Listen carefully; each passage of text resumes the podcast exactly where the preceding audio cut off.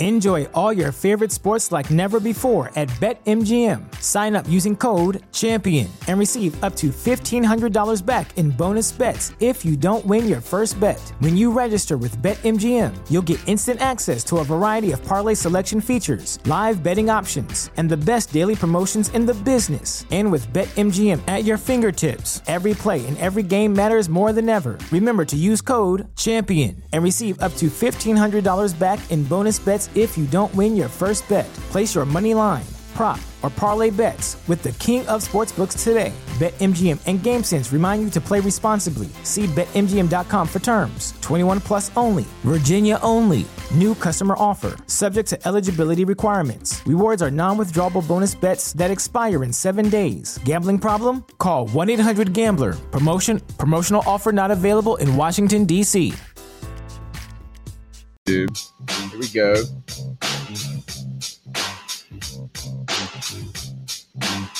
All right. What is up, Panther fans? It's your boy, the professor, aka Tony Dunn. It's the C3 podcast brought to you by CarolinaCatChronicles.com. If we could get a shout out in the chat room that things are working now, that would be legit. Let me know the audio is good. You can subscribe to the podcast by just turning your phone to portrait mode, smashing the thumbs up button, smashing the subscribe button. Hey, and if you're feeling funky and fresh, you might even consider buying a Cam Wow or uh, I Stand with Panthers t shirt to support the podcast because every Tuesday night we chop up the latest Panthers news and opinions and do it with my homeboys. Joe Riolano, how are you, my friend? Oh, Tony, I am doing well. I uh, felt a little crappy this morning, but I am here, bright eyed and bushy tailed, waiting to talk about the Panthers and hopefully um, cast some positive light on this upcoming week. Cody, the show's name title tonight, it's episode 18.42, and the show is missing. Where did Carolina go? We're looking for the pass rush. Cody, I hope you can help us find it. One day I hope to be a true wordsmith like Tony Dunn is. But you know what? I may I may do for the time being, but I am picking up what Joe Riolano is putting down. I'm not gonna soak. We're gonna look at what happened. We're gonna dissect it with the best Panther fans in the game in the chat room, listening to our podcast in audio form. And we're gonna move forward, man. We're gonna look forward to Seattle. The season is still in our hands. Let's talk about it, man. It's a Tuesday night. Let's do it. So the Panthers fall to the Detroit Lions and by a point. We lose nine, 20 to 19. The Lions win. We're 19 to 20. And it happens after a we go we come back, we trail throughout the game for the most part, underperforming, missed field goal, missed extra point, and we get down, we throw a touchdown, marching down the fields with an opportunity to tie it up on the road and Ron Rivera with not much time left on the clock. I think it was under two minutes. Decides to go for it, go for two, go for the win.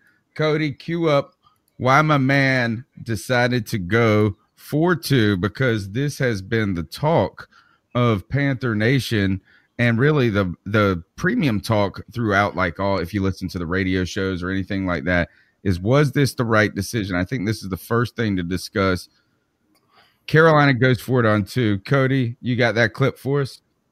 Yes, sir. Well, I think you go for two on the Well, road. I think you go for win the two game. on the road That's to win the game. That's what I the did. What's to say the the day, coin toss is what's gonna to go say in the our coin favor? toss What's is to going to say go we're in our gonna stop favor? What's to tell you we're going to So, stop? Why not go for So two? why not go for two? Well, you missed a couple kicks. Well, I you mean, missed that's, a you know, couple that's kicks. all I part mean, of it. that's you know that's all part of When it. I was going When, for when the win. I was going That's for the just win, bottom line. that's just the bottom line. He did. That's the. Un- he did. That's the. Un- So we go for the win. It is a decision that some people have decided that it well, some people have disagreed with. The idea is that you have your defense has started to play somewhat respectably towards the end of this game. Graham Gano, yes, has missed some kicks, but you could tie it up and maybe force this to overtime. I believe though Detroit would have some timeouts and have an opportunity to push the ball. So, on the other hand, some people believe that this was the aggressive, this is the call you make on the road. Joey, we didn't get to catch up with you after the post game. How do you respond to this decision to go for it two, down one with an opportunity to tie? I like the call.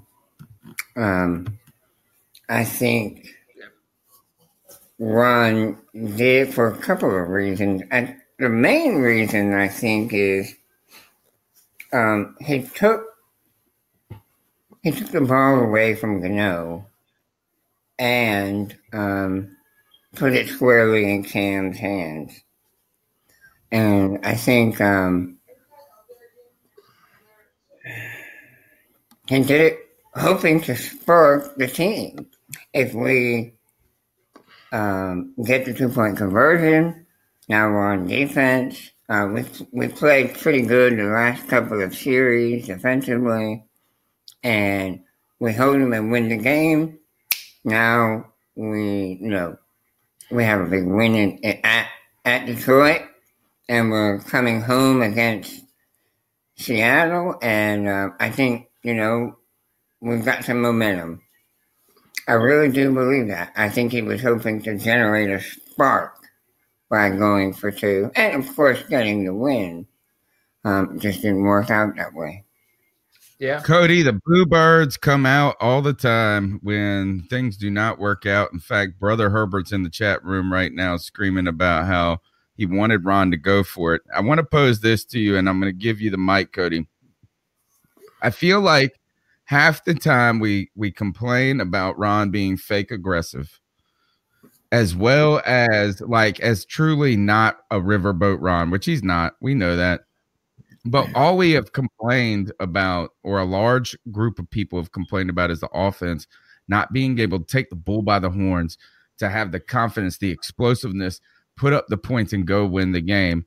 And in the time that the Panthers try to do that, really truly have an opportunity to do that, now some people are upset that we could have played it more conservatively. We could have just tried to tie it up after a field goal kicker had missed a field goal and extra point and then ask our defense to hold them to less than 40 yards. Cody, I think I'm with Joey here on the aggressive call. Where are you at? Yeah, hundred percent. And you know, listen, uh, you you can't have it both ways. If we're gonna criticize Ron Rivera for not being aggressive enough and not really wanting to cement the football game and, and take it out of the other team's hands and go forward and, and, and win and be aggressive, well, I mean, that's what happens sometimes when you do. And another reason why I'm not mad at Ron Rivera for making that call is because you have the best goal line quarterback in the NFL. And I have a clip that uh, I, I want to play real fast that I think highlights um, the mindset behind why Ron Rivera would decide to do something like that. So we're going to jump to Cris Carter on First Things First. Do the players resent that, CC, when you know what your head coach is doing? When you know what your head coach is doing, the, do the, players say, "Well, that's not this the, is the, right decision"? well, this is the thing. It was the right decision. Coaching philosophy has always been on the road, go for the win. If you're the home team, play for the tie because you have the home crowd and everything. Also, forget what the normal theory is. I have the best athlete that's ever played the position. It's hard for Ron Rivera to ever be wrong. He is the most dynamic two-way quarterback that's ever played this game. 99 years. 245 all right? 245. All right. And if you got that guy, and if that guy can't get you the two point conversion with the way he was playing, then you're in trouble. Cam, Cam has been playing some of the best football of his career from the pocket. And you could see they only rushed four, and the nose guard was almost like a spy. He didn't rush at all. And he's the one that caused Cam problems. That's why Cam panicked at the last minute in the fundamentals. Watch his lead foot, his left leg. It stepped out to his left, target. and it didn't step to his target. That's why his ball sailed. It's also been one of Cam's problems throughout his career. He was great in this game in the most critical moment. That's why your fundamentals are important, and it's hard to repeat them. And in that moment, he rushed and he jumped, didn't step to his target and stick it on. He knew, and afterwards, you could see the growth. I knew a Cam Newton, MVP of the league, who couldn't finish answering questions at the Super Bowl. Yesterday, he did the right thing. Listen. So, uh, th- there was a apparently there was a bit of an echo in the chat. I don't know where that was coming from, but mainly the sentiment was is that when Cam Newton has been playing so well, he has been throwing dimes all over the field. We all know that his completion percentage has been higher than it ever has before.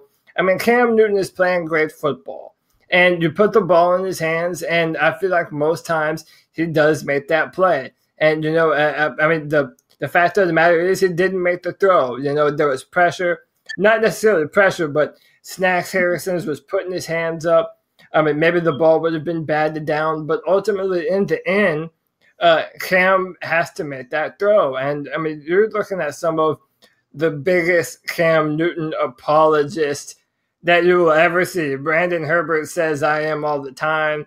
Uh, Tony Dunn, uh, you know, we all talk about how incredible Cam Newton is. But you know, the person overall that thinks that they have to be better and and make that kind of throw. I mean, that's Cam Newton himself.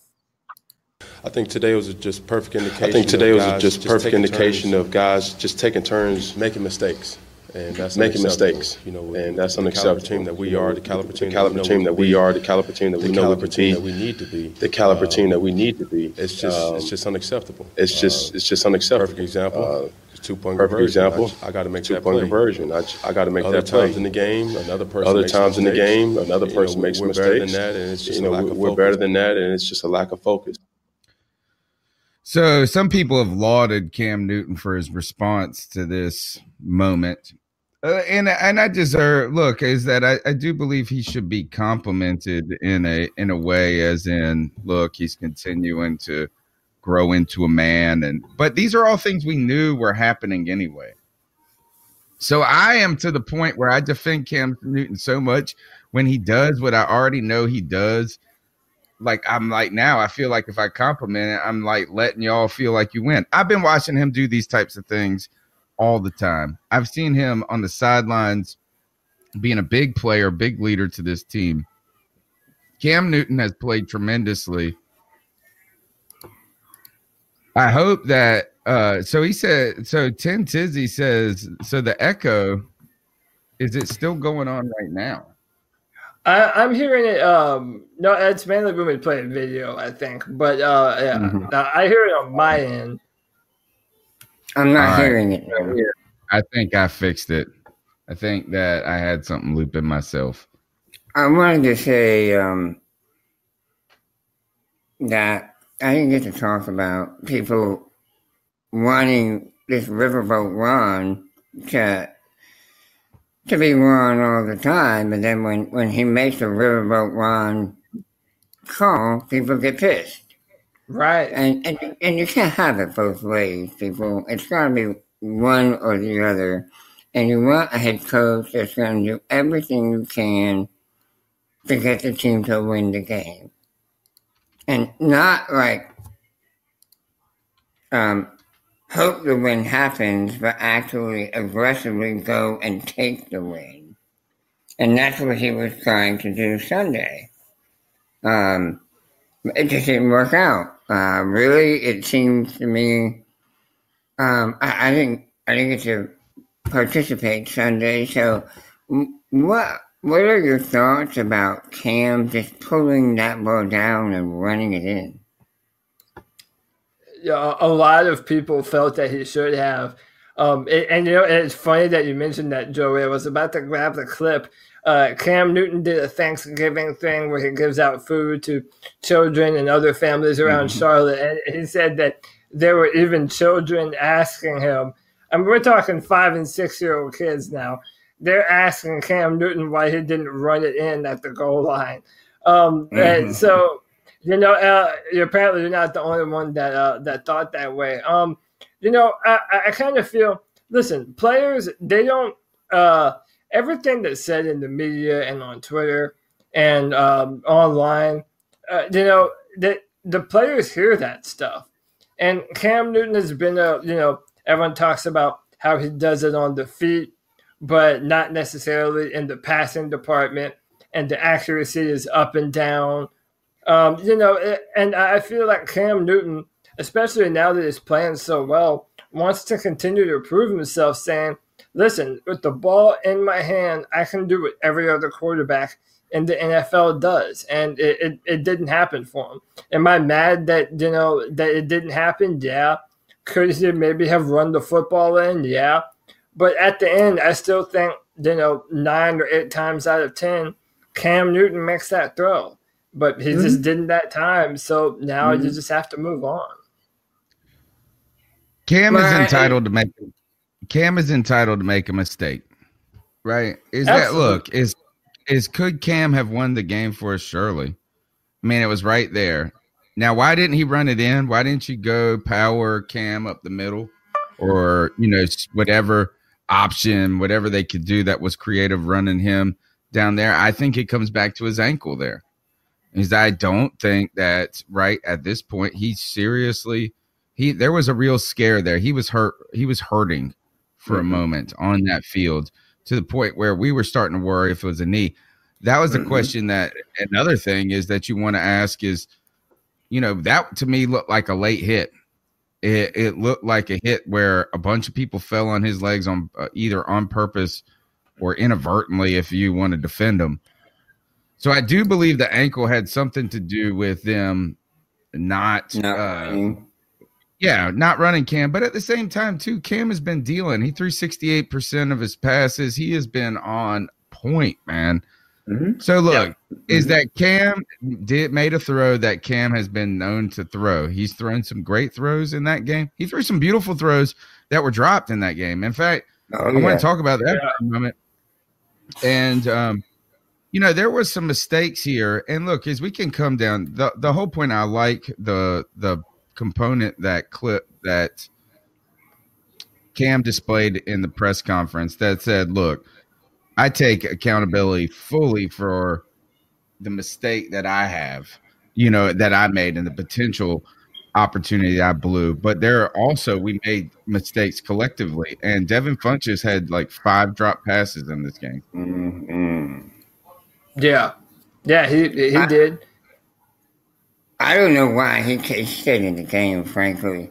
Um, I, I, don't know why Cam kept throwing the ball because he was dropping more than he was catching, and it was it was it was in his head.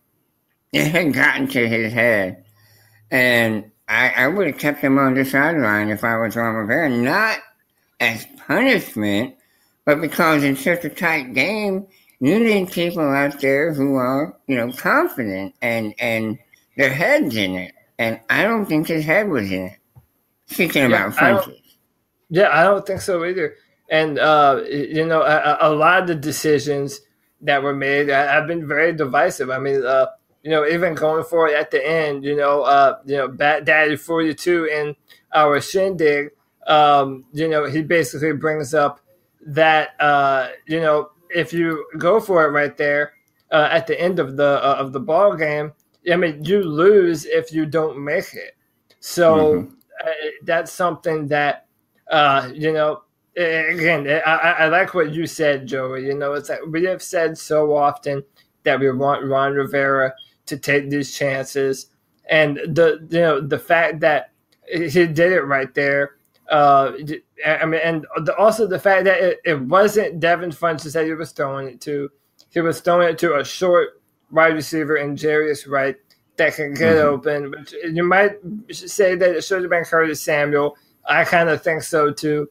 But um, I don't know, man. You you you want to win the football game on the road, and with Devin dropping so many passes and everything just seemingly not going our way. I, am really not mad at any of the calls that were that were made.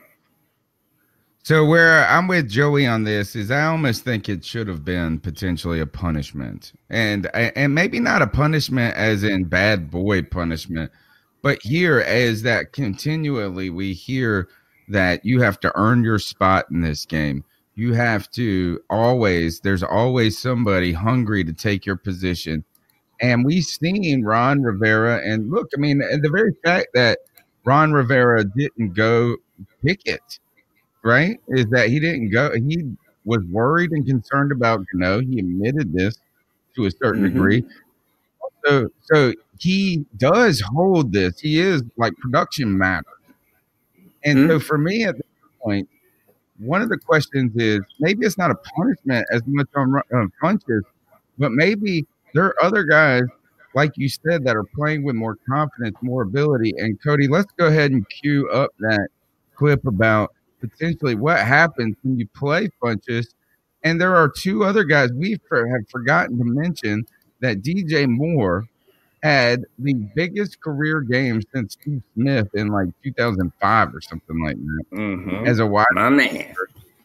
yeah. This guy was out there balling, and I am sick of people talking about like he is not yet sm- route, like it's his routes, it's routes. Well, I heard that Frank Garcia say this on WFNZ this week. He said, "Well, there's other things that you have to do as a wide receiver other than going and getting the ball." And I tweeted him, and I said, "Thank God there are other things that you have to do because that's the one thing Devin Funchess didn't do in this game."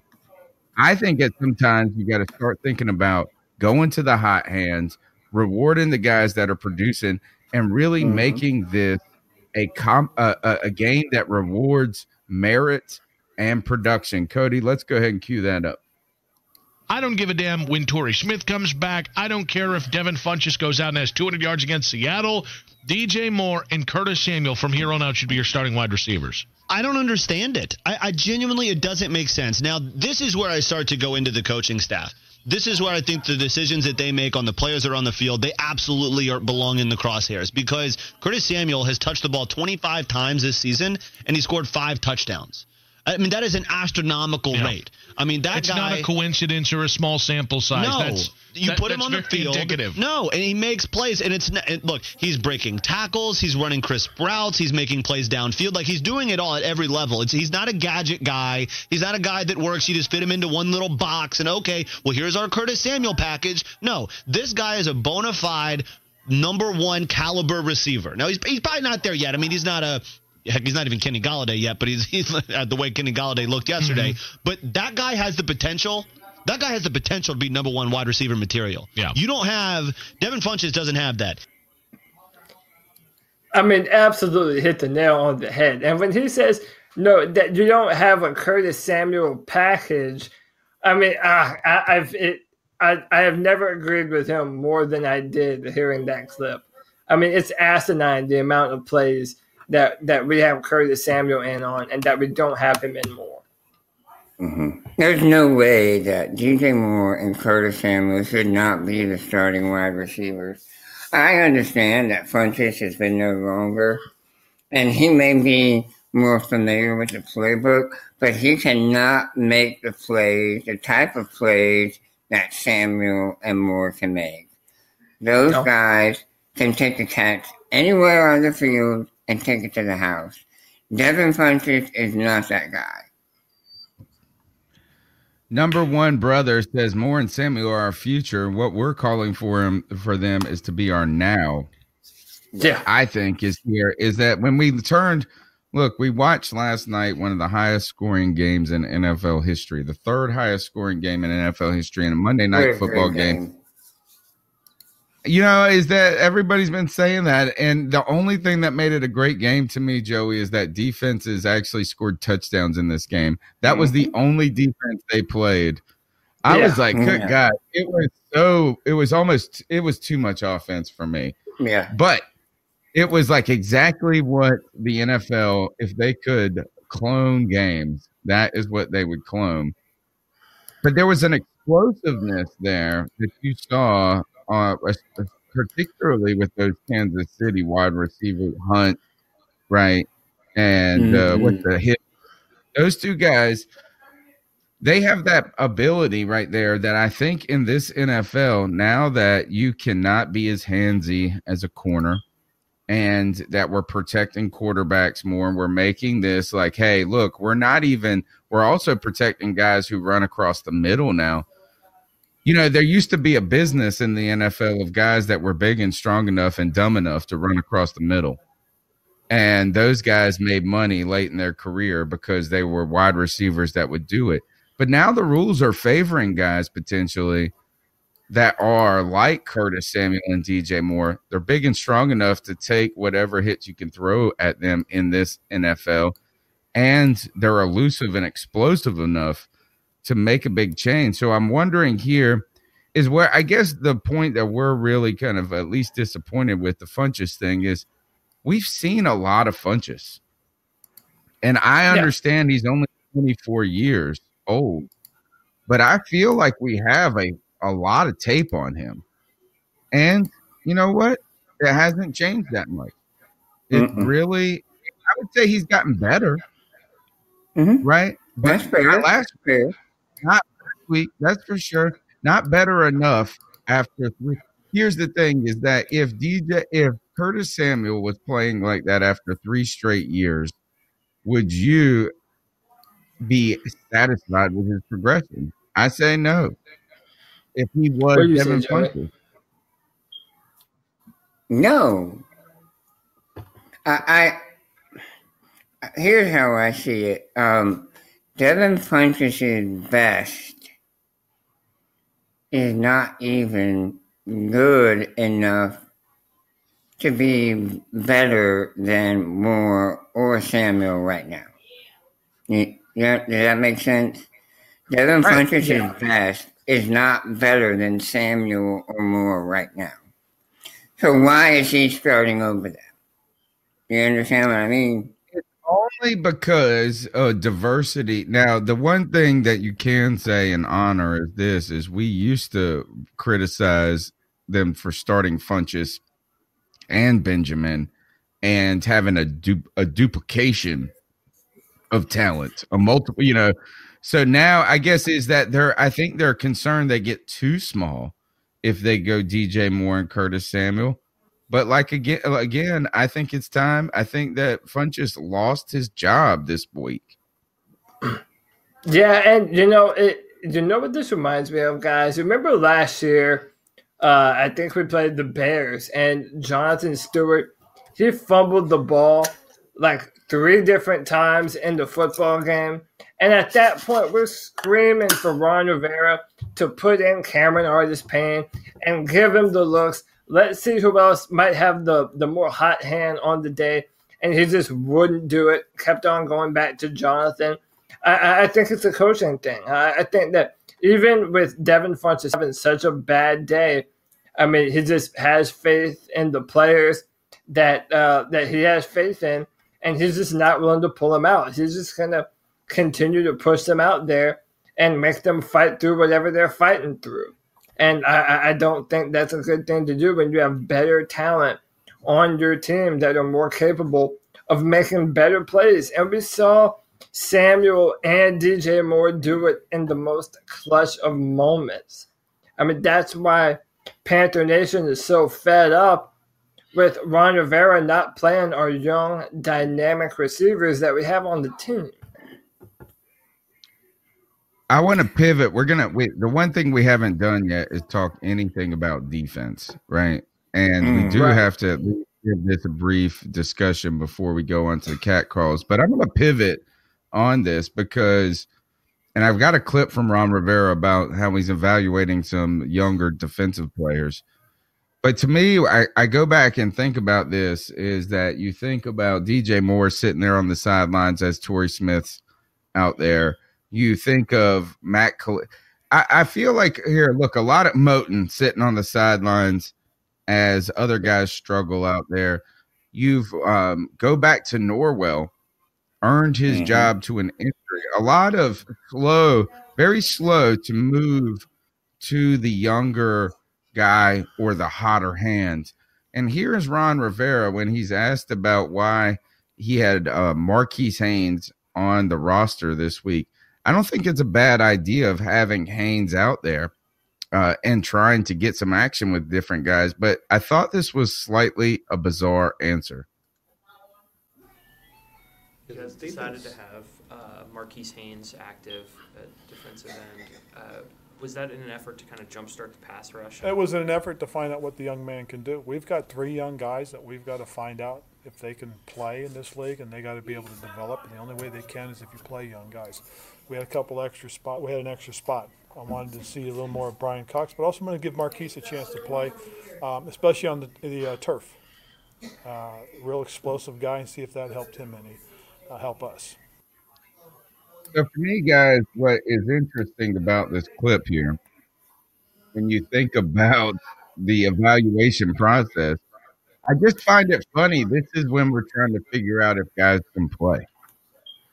Like it took you three years to figure out who Devin Funchess is.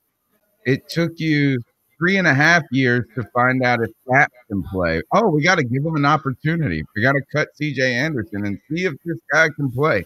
Now we got to see if these guys have NFL talent. So let's try it in the middle of a game. The evaluation process here is bizarre, uh, slightly bizarre to me. And where when I say bizarre, is I just want Rivera to have a, more balls when it comes to saying, "Hey, this guy can play, and we're ready to get him some snaps," instead of feeling like we're trying to see if he's he can be on the team. You activated him. I thought it was a weird thing, but it's also been as weird as our defense. Joey, this defense cannot stop the run. Ron Rivera tried to defend it in the press conference and say, oh, it was just a couple of plays. But that's all it takes in a run game is a couple of plays. We have been getting gashed. Everybody looks out of sorts. Even the linebackers look pedestrian. Joey, this defense, like our show, the title of it, missing. Where did the pass rush go? Well, I think part of it is uh, bringing in homeboy from Atlanta. Um, her name What escapes about me right now. The uh, defensive tackle. Dontari Poe. Yeah, Poe. He he has come in and been terrible. Um, I watched him, and he was getting pushed around a lot. Um, I did, it seemed like he was getting very little effort, to tell you the God's honest truth. Um, missed tackles will kill a defense, especially when the team's running the ball. And um, that's been a problem for us, tackling. And I don't know why. It's something we were known for as being one of the best tackling teams in the league.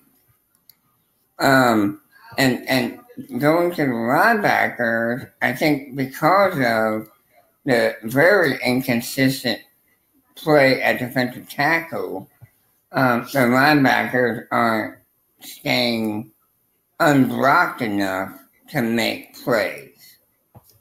Um, and you know, it, it, it's it's so it's so bad. It really is so bad. We've been such a, con- a model of consistency as a defensive unit for so many years, and now that's not who we are. Teams know that we, they can run on us, and they know that we are um, susceptible to the pass. Yeah. And, you know, I said that in our post game on Sunday that it didn't matter if it was Kerryon Johnson from Detroit or Devonta Freeman for Atlanta. It just, it didn't, it, it doesn't matter what team decides to do it. Every, everyone's running the football on us.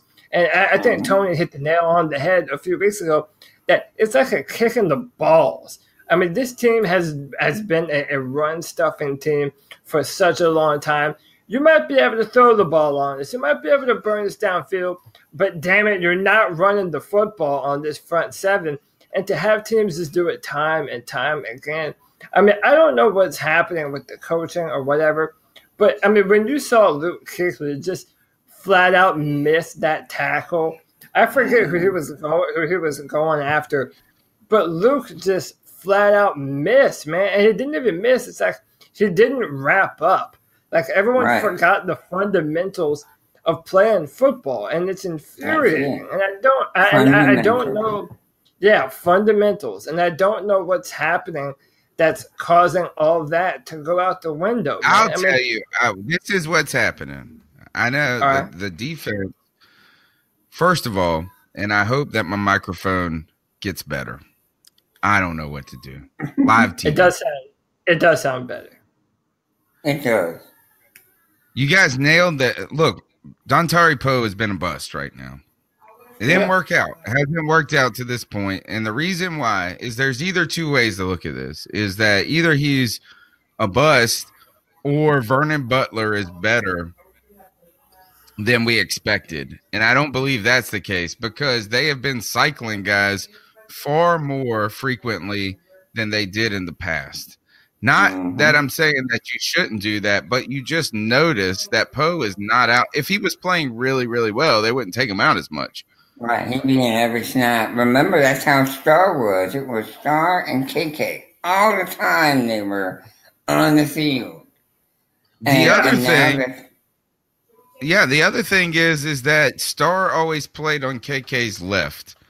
And a lot of times they're putting now Star on the left and Po Poe on the right. So it has he has not made the impact. But let's not single out Poe alone.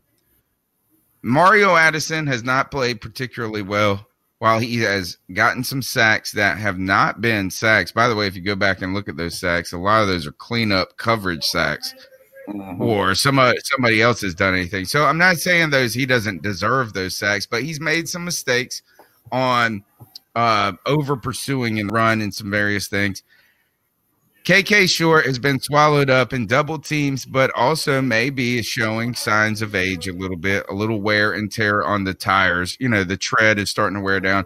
And then Julius Peppers is over there and he's like 90 years old. Here's the problem the defense is tired. The de- that defensive front is working really hard and not getting a ton of results. They get tired. That's when Mario Addison over pursues. And then this is translating into as well the linebackers being a little playing a little fatigued. But when you're fatigued, you start to make mistakes and you start to also try to make up for those mistakes a little too hard. So what this is is a trickle down because they can't get off the field. This is a problem. The Panthers, like you said, Joey, are showing signs of age on that defensive line. And I think that maybe it would have been okay if we had a powerhouse on the left and then we asked Mario Addison to be a three down defensive end. But to ask him to be the number one three down defensive end tires him out too much. This defense is fatigued, and man, it's translating into pedestrian linebacker play. Here, I'm going to tie this all together and put a nice bow on it. When you are tired, when you are, you know, exhausted, you haven't come out of the game, you get away from your fundamentals. And when you get away from your fundamentals, that's when bad things happen for you. So, you know, put that together and, and kind of see where we are.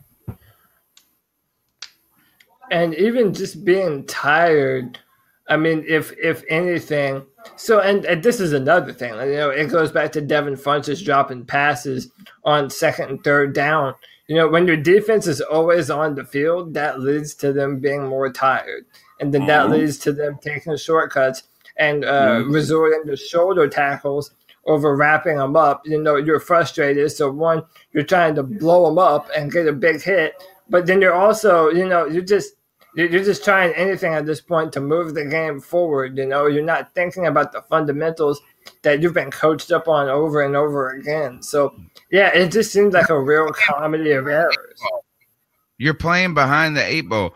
And here is where it really if the the one stat that you probably can see it, and I'm not a super stats guy and a bean counter, but if we went and found some people, I'm sure there are some out there listening to this podcast. There's a reason the Panthers offense had limited snaps last week. And the Panthers didn't give up a ton of points. See, here's the thing. A lot of people are going to say, oh, you only gave up 20 points. The defense only gave up 20 points that's good enough. This offense needs to go put up 35. They need to do something to that effect. But here's the thing is the Panthers had some really limited possessions because the defense may not have surrendered points, but they could not get off the field, which then mm-hmm. led to more fatigue and more mm-hmm. mistakes. So that's what we saw. The Carolina Panthers defense is not winning one-on-one matchups on the defensive line. It has been a disappointment. Don Poe has been a complete disappointment. Vernon Butler is verging on a bust, and KK Short is starting to look human. We don't have a Aaron Donald. We don't have a JJ Watt or a Khalil Mack, and it's starting to show. And I'm sad that Julius Peppers is being associated with it because he's the one out there making with the most production, and he should not be playing like 89% of the snaps. Right. He's playing way too much.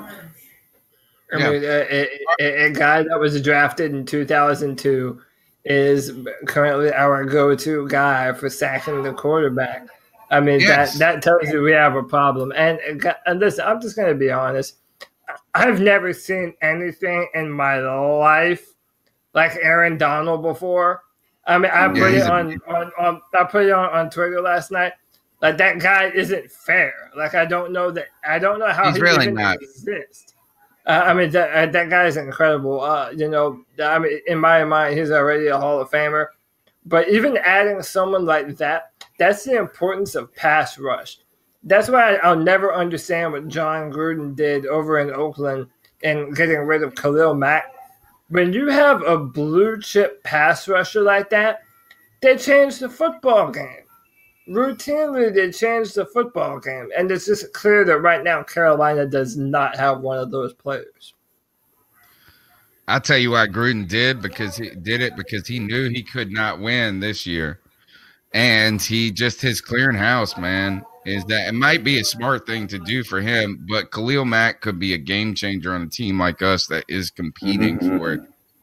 You know, and, and we just haven't had that. And we haven't had that really since we had Hardy, to be honest. I think he was the Yeah. closest we've had to a guy that was dominant at his position. Aaron Donald, though, is a freak. But guys, we got to get into the cat calls. This is your show. It's the voice of Panther Nation. We talked way more than we expected to. A lot to be talked about, though. The number is 252 228 5098. You can have your voice heard on the C3 Panthers podcast. While we're getting into these calls, go ahead and turn your phone to portrait mode. Smash that thumbs up button. Hit the bell and subscribe. Tell the person in the background to quiet whoever they are. I don't know who they are talking in the background. And um, you know, tell a friend about the podcast. That's what we like. You can be a part of it in the YouTube chat as well as the cat calls line 252 228 5098. Let's jump into these. And how did that make you feel? Uh, very uncomfortable. So, how do you think cat calling makes the person feel? It feels good, like Who's that cat sitting in the back corner with his face buried in his nose? Who's that kid that can use one?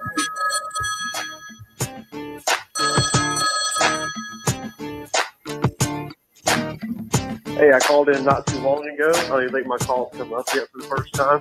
But listening to these other callers, if you're going to call in and go ahead and count your team out of the playoffs, then why the fuck are you watching them play? You Mm. can't say Carolina's going to Mm. lose the last two or three. Yes, the Saints are good. They're a great fucking football team this year. Don't get me wrong. But if you're going to say they're going to fucking lose, you don't even want Mouth, to. mouth, mouth. You don't fucking care. uh, you know, these people calling for Ramsey to be fired. Um, stop being bipolar, because I'm sure a couple weeks ago you were all up on his job when he kicked that 63 yard field goal to win. Oh no, now you nope, fall for it. nope, nope. Fair weather fans have No spot for me. I don't like them. They don't need to cheer for this team. We don't need them. Now, if we're going to an honest standpoint here, Carolina's got Seattle at home next week. Very winnable game. Seattle's hot right now, but Carolina's tough to beat at home. Once Cleveland going to Tampa can win. Got New Orleans coming to Carolina. Huge game. Got Atlanta to come to Carolina. Winnable. The only game that I see is super tough for Carolina at the end of the season is in New Orleans.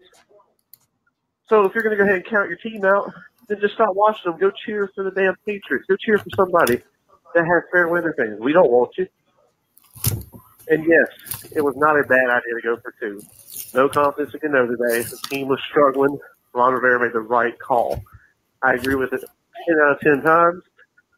So other than that, on to Seattle. Let's get this defensive line fired up. Seattle's offensive line's been terrible all year. Like I said, get the defensive fired up. Offense keep clicking.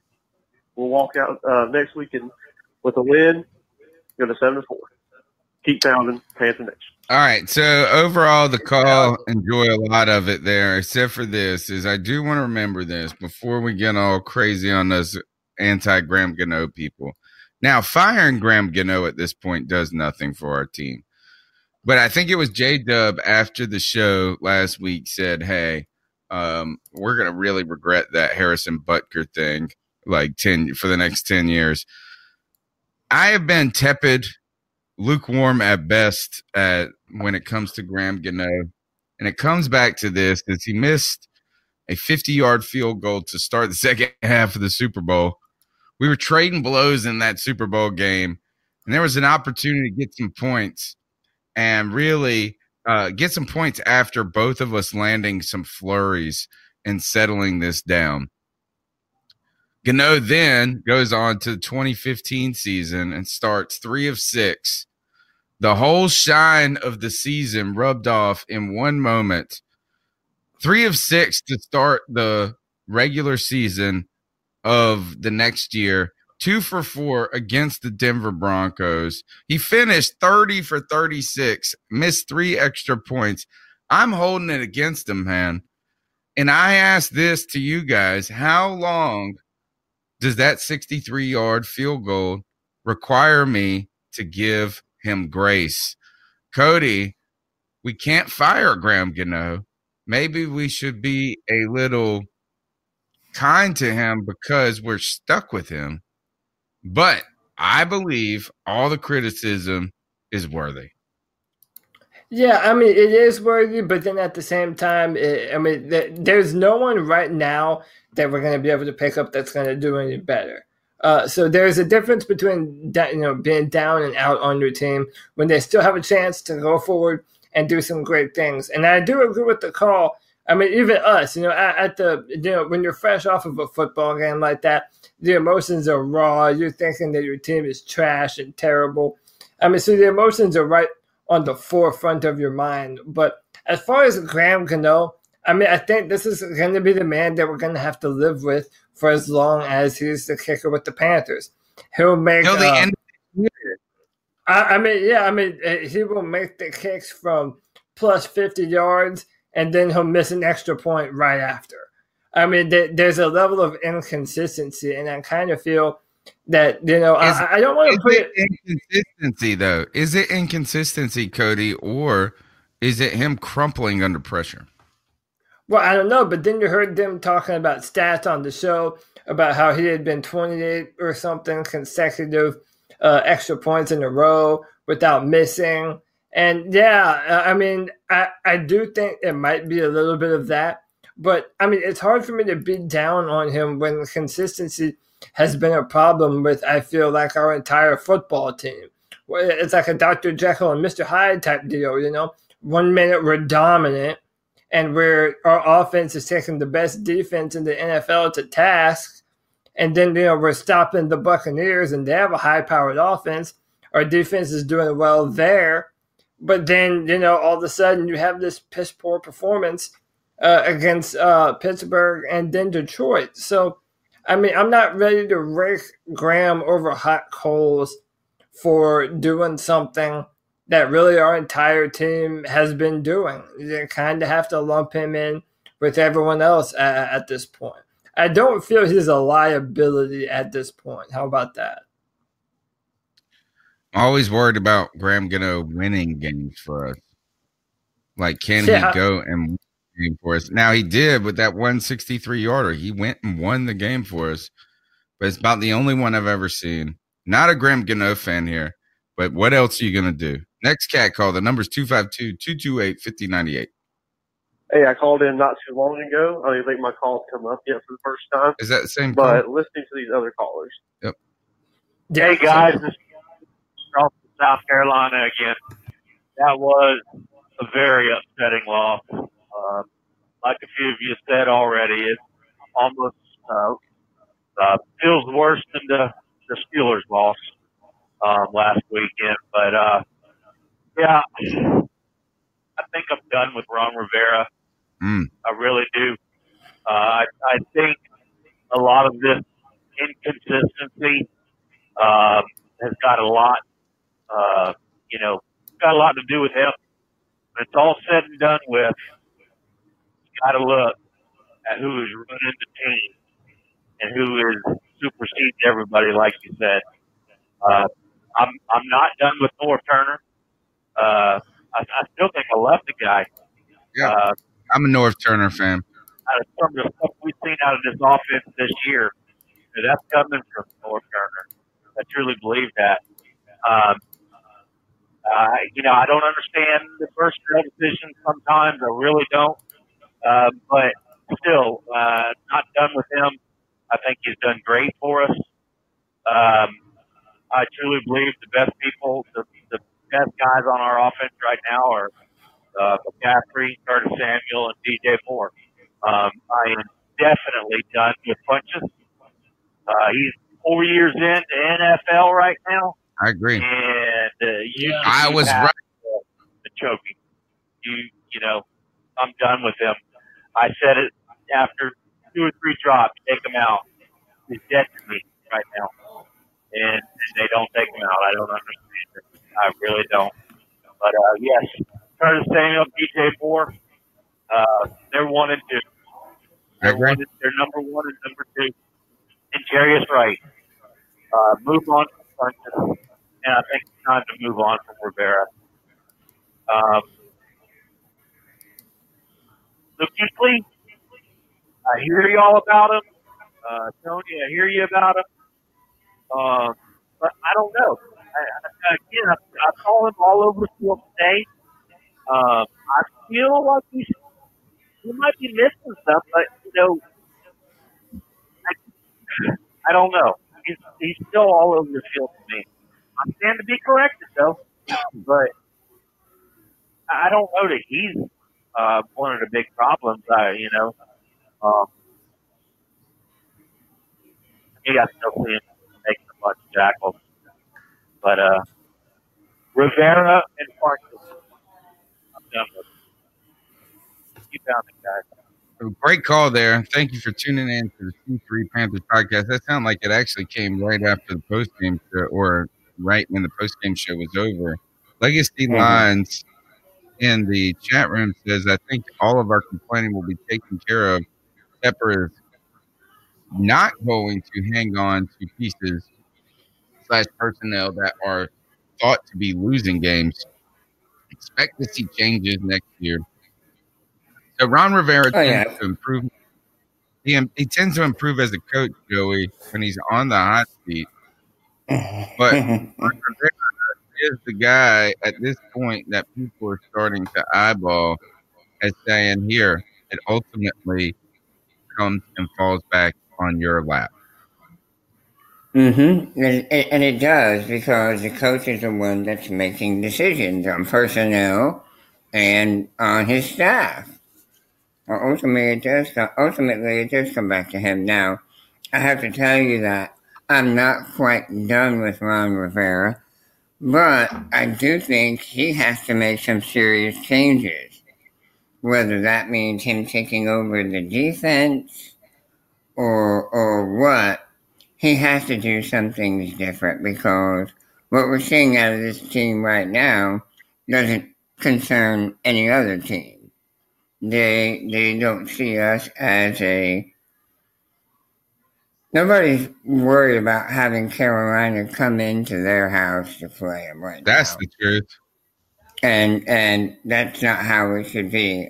Obviously, we play better at home, um, but to be a real legit contender and to want to be able to make a deep playoff run, you've gotta win on the road, and that's something we're not doing this year. Um, and I think, go ahead, Cody. No, I mean I was basically just gonna basically echo what what you were saying. Uh, you know, um, that uh, winning on the road i i- it's so important, and it, it's almost hard to trust this team. You know, so okay, what happens if you know Seattle comes into town and we put up a dominant performance? I mean, I'm talking a truly dominant performance. And then we have to go to Cleveland right after that, and we have to wonder, oh my God, what's going to happen this time? Uh, I mean, I kind of do agree with our caller a little bit. Uh, if if I'm just being honest, I don't know that. I believe that we have the talent on this football team to be a championship contending football team. The talent, but I don't know if we are because I don't know if we're coached to a championship football level. And you know, do you talk about we have to make a change uh, uh, on our defense? We really have to do something to right the ship. But you know, we've talked about this before. This is a man who didn't play Andrew Norwell until Amini Tolu got hurt. Didn't play Taylor Moton until also Amini I mean, he Tolu got hurt. yeah, yeah, yeah, got got hurt. Uh, I mean, come on, uh, you know, Torrey Smith. It it, uh, it really does make you wonder: would we have seen even less of DJ Moore and Curtis Samuel if Torrey Smith was was still healthy and on, on the field uh, as of right now? Also, Torrey is supposed to be back for Seattle. So, do we need to be worried that now we're going to see even less of our more dynamic players? I, I, I echo the sentiments of our caller. I, I'm just, at this point in time, after everything I've seen from Ron Rivera, I'm not confident that he's the guy to lead us to the promised land, even though we have the talent on the football team to do it. There's strengths that there are strengths and weaknesses with every coach, right? And Ron Rivera's weakness has been he's really two moves behind a lot of times a necessary change. You heard him say we need to evolve the offense after the 2016 season. And then we didn't see any evolution of an offense, right? We see he's been slow to make these moves. I thought Norv Turner was going to be bring the credibility to force him to do these things. Now, on the other hand, Ron Rivera has made us competitive or has been a part of us being competitive each and every game. And while we are 6 and 4 right now, we did have an opportunity to win this game on the last play with the ball in our quarterback's hands. We did have an opportunity against Atlanta. The only game we weren't truly in was the Pittsburgh Steelers game. So, a couple of plays made by players, and all of a sudden, we're nine and we're eight and two. Yeah. Is my mic still stuck in? Shaked told me to hit the Black Friday deals up. yeah. Hey, why not, man? Uh, good, uh, good deal. I don't. Um, you sound you sound fine to me. Um, I, I Mhm. don't. I Thank don't. you. Yeah, I don't always know what the what the chat's hearing, but um, you sound good right now. Thank you. I think I sound good too. Are you picking up what I'm putting? Is the question. Um, uh, Are you picking um, up what I'm um, putting down? I, I'm picking it up, wrapping it in an early Christmas present, serving it to everyone I know. I'm re-gifting what you're putting down, my friend. There is a scary thing, guys, is while Ron Rivera and all of this could be replaced. It, it, I think the one argument for replacing Ron Rivera is replacing everything all at once. Instead of trying to Yeah. remodel to remodel the dining room, is that like you can't I, I mean we all love Norv Turner on this podcast, I believe. We all think that he has been a positive addition. But you can't keep Norv Turner and get rid of Ron Rivera. You know, like you either need to clean house or let Ron Rivera do it. So the argument I think there is is that this has been a piecemeal staff and organization, and Tepper may just blow it up and say, let's start fresh and see where it goes. But that's also scary, Joey, given the fact that we have been to the Super Bowl, we've been to the playoffs several times. Ron Rivera hasn't been a bad coach. No, no, he's not been a bad coach. Um, he's been maybe inconsistent. You know, no, I guess that's not even fair to say. He hasn't out. He hasn't beaten teams. He he himself has not beaten a team Won any games for us. like Yeah, where we you said, "Oh my God, the coach." Oh my God, Right. you hear about Belichick, you hear McVay, you hear Andy Reid, and I don't. Maybe that maybe you don't need your head coach to always do that, but I don't know if I've ever thought of one time where he did that. But you know, it's like when you're in when you're in middle school, and that that new young girl from out of state moves in, and you're looking at her, and she's got this exotic look to her. Okay, Mm-hmm. Yeah, so listen, when, when you're on, so he, he still remembers the name, everyone. So, so Yeah. uh, uh, okay, so listen then. When you watch Monday Night Football last night, and you see Sean McVay, and you see Andy Reid, and you see the kind of game that they're calling. Listen, you don't have to like 50 plus points and no defense. I understand that. I like watching a quality defense. But you know when you're watching those types of coaches, like Ron Rivera might never coach a game where we do what we saw last night. You know, and again, it's not that we don't have the talent to do it. In fact, I kind of think that uh, the players on our team are kind of comparable to Kansas City in a weird way. You know, even if it's not the A plus plus players, we have the quarterback. We have the, one of the best quarterbacks in the NFL, and similar enough personnel to do that kind of thing. But we all know that Ron Rivera is not Sean McVay. He's not Andy Reid. I mean, it's it's it's not even close to that, in my opinion. Yeah, you don't think he's playing chess while everybody else is playing checkers. Yeah. But Ron Rivera is a good guy to have in foxhole, though. You know, Yes. Ron Rivera doesn't get. See, this is actually the type of season that Ron Rivera potentially coaches best. We're all panicking, but look at Cam Newton and these guys. Now they're they're upset, but this is not over. We need to start thinking about this. Is that while we are upset that these have not these games haven't gone our way, this team could fight and scrap towards the end. The question is can they get past the Saints? Right now, those stupid Saints look so great that that is the bugaboo for us. But Ron Rivera is a guy that has steadied the ship in the past when things have been on troubled waters. Let's go to the next call on the cat calls line. Sorry, guys, I forgot to mention about uh, about Gano. Um, this is Justin again, out of Charleston, South Carolina. Um, Gano, uh, I think he fits really well with the team. Uh, reason is because he's inconsistent, and uh, you know that's what the Panthers are for a few years now. Inconsistent. Can't have uh, back-to-back winning seasons. But um, you know, I guess I'm being facetious about about uh, Gano, but he he is yes, he's inconsistent. Um, but in the end, you know, I don't know that we.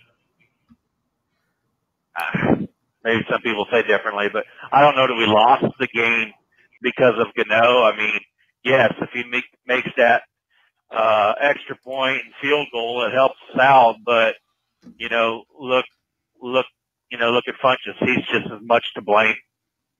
Um, uh, and you think about it in the game, you know, we we were uh, third, eight, one of those times, uh, one of those drives, and Cam Newton goes down the field to Funchess, and Funchess jumps too early and drops the ball.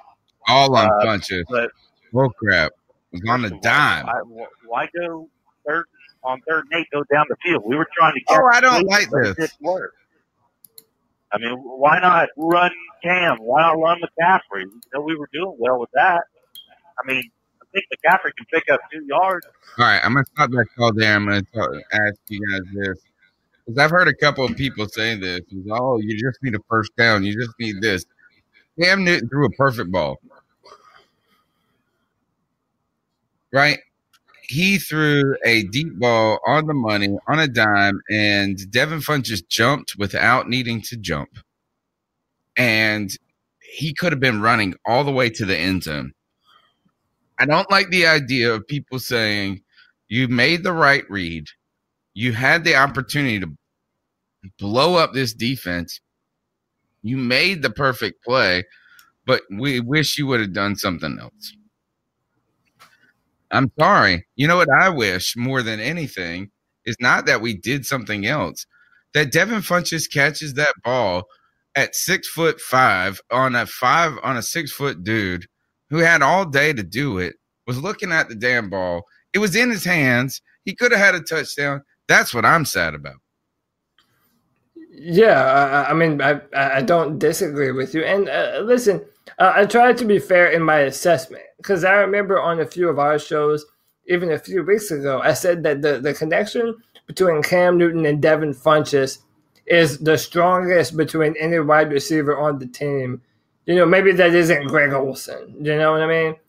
But there have been times. I mean, I remember in that Philadelphia game, uh, and that on that touchdown, that was the one that kind of got us back into the rhythm. You know, I, I mean, Cam really does have a connection with him, and I mean, we even saw it when Kelvin Benjamin was here. Cam Newton would try and force feed uh, Kelvin Benjamin the ball, and we all saw how that worked out. You know, so I, I do think another piece of the equation that maybe we're not even bringing up is that when Cam is throwing to Devin Funchess, maybe that's just Cam saying, "All right, I'm gonna let my boy have another shot. I'm gonna let my boy have another shot. I'm gonna let him have another shot." And then his boy keeps on dropping those down. shots.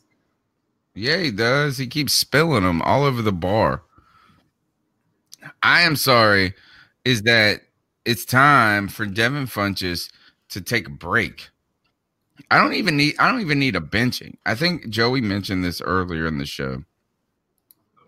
Not a punishment, just take him out. Let him get a breather. You know, is that and I don't like this idea like, oh, you can just pick up the first down.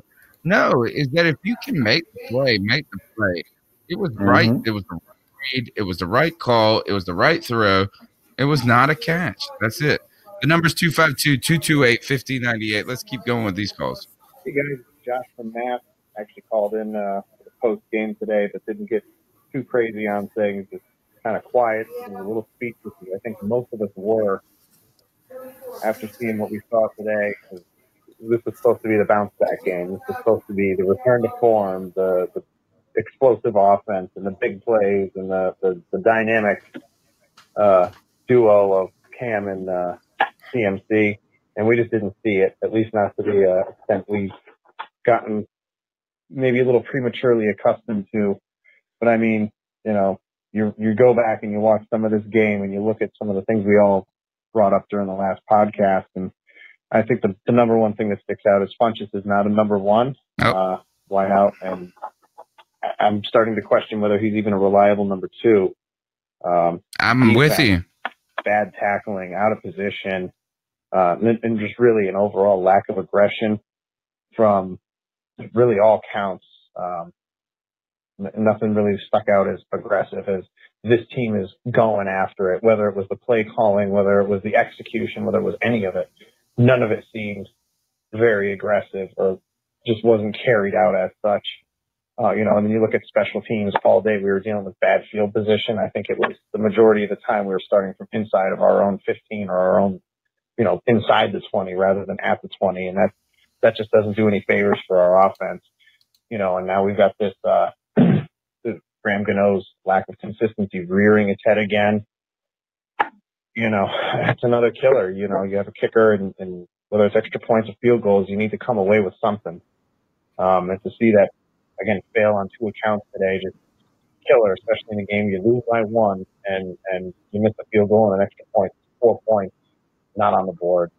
That's three points you might have won by, or maybe a chance to go into overtime.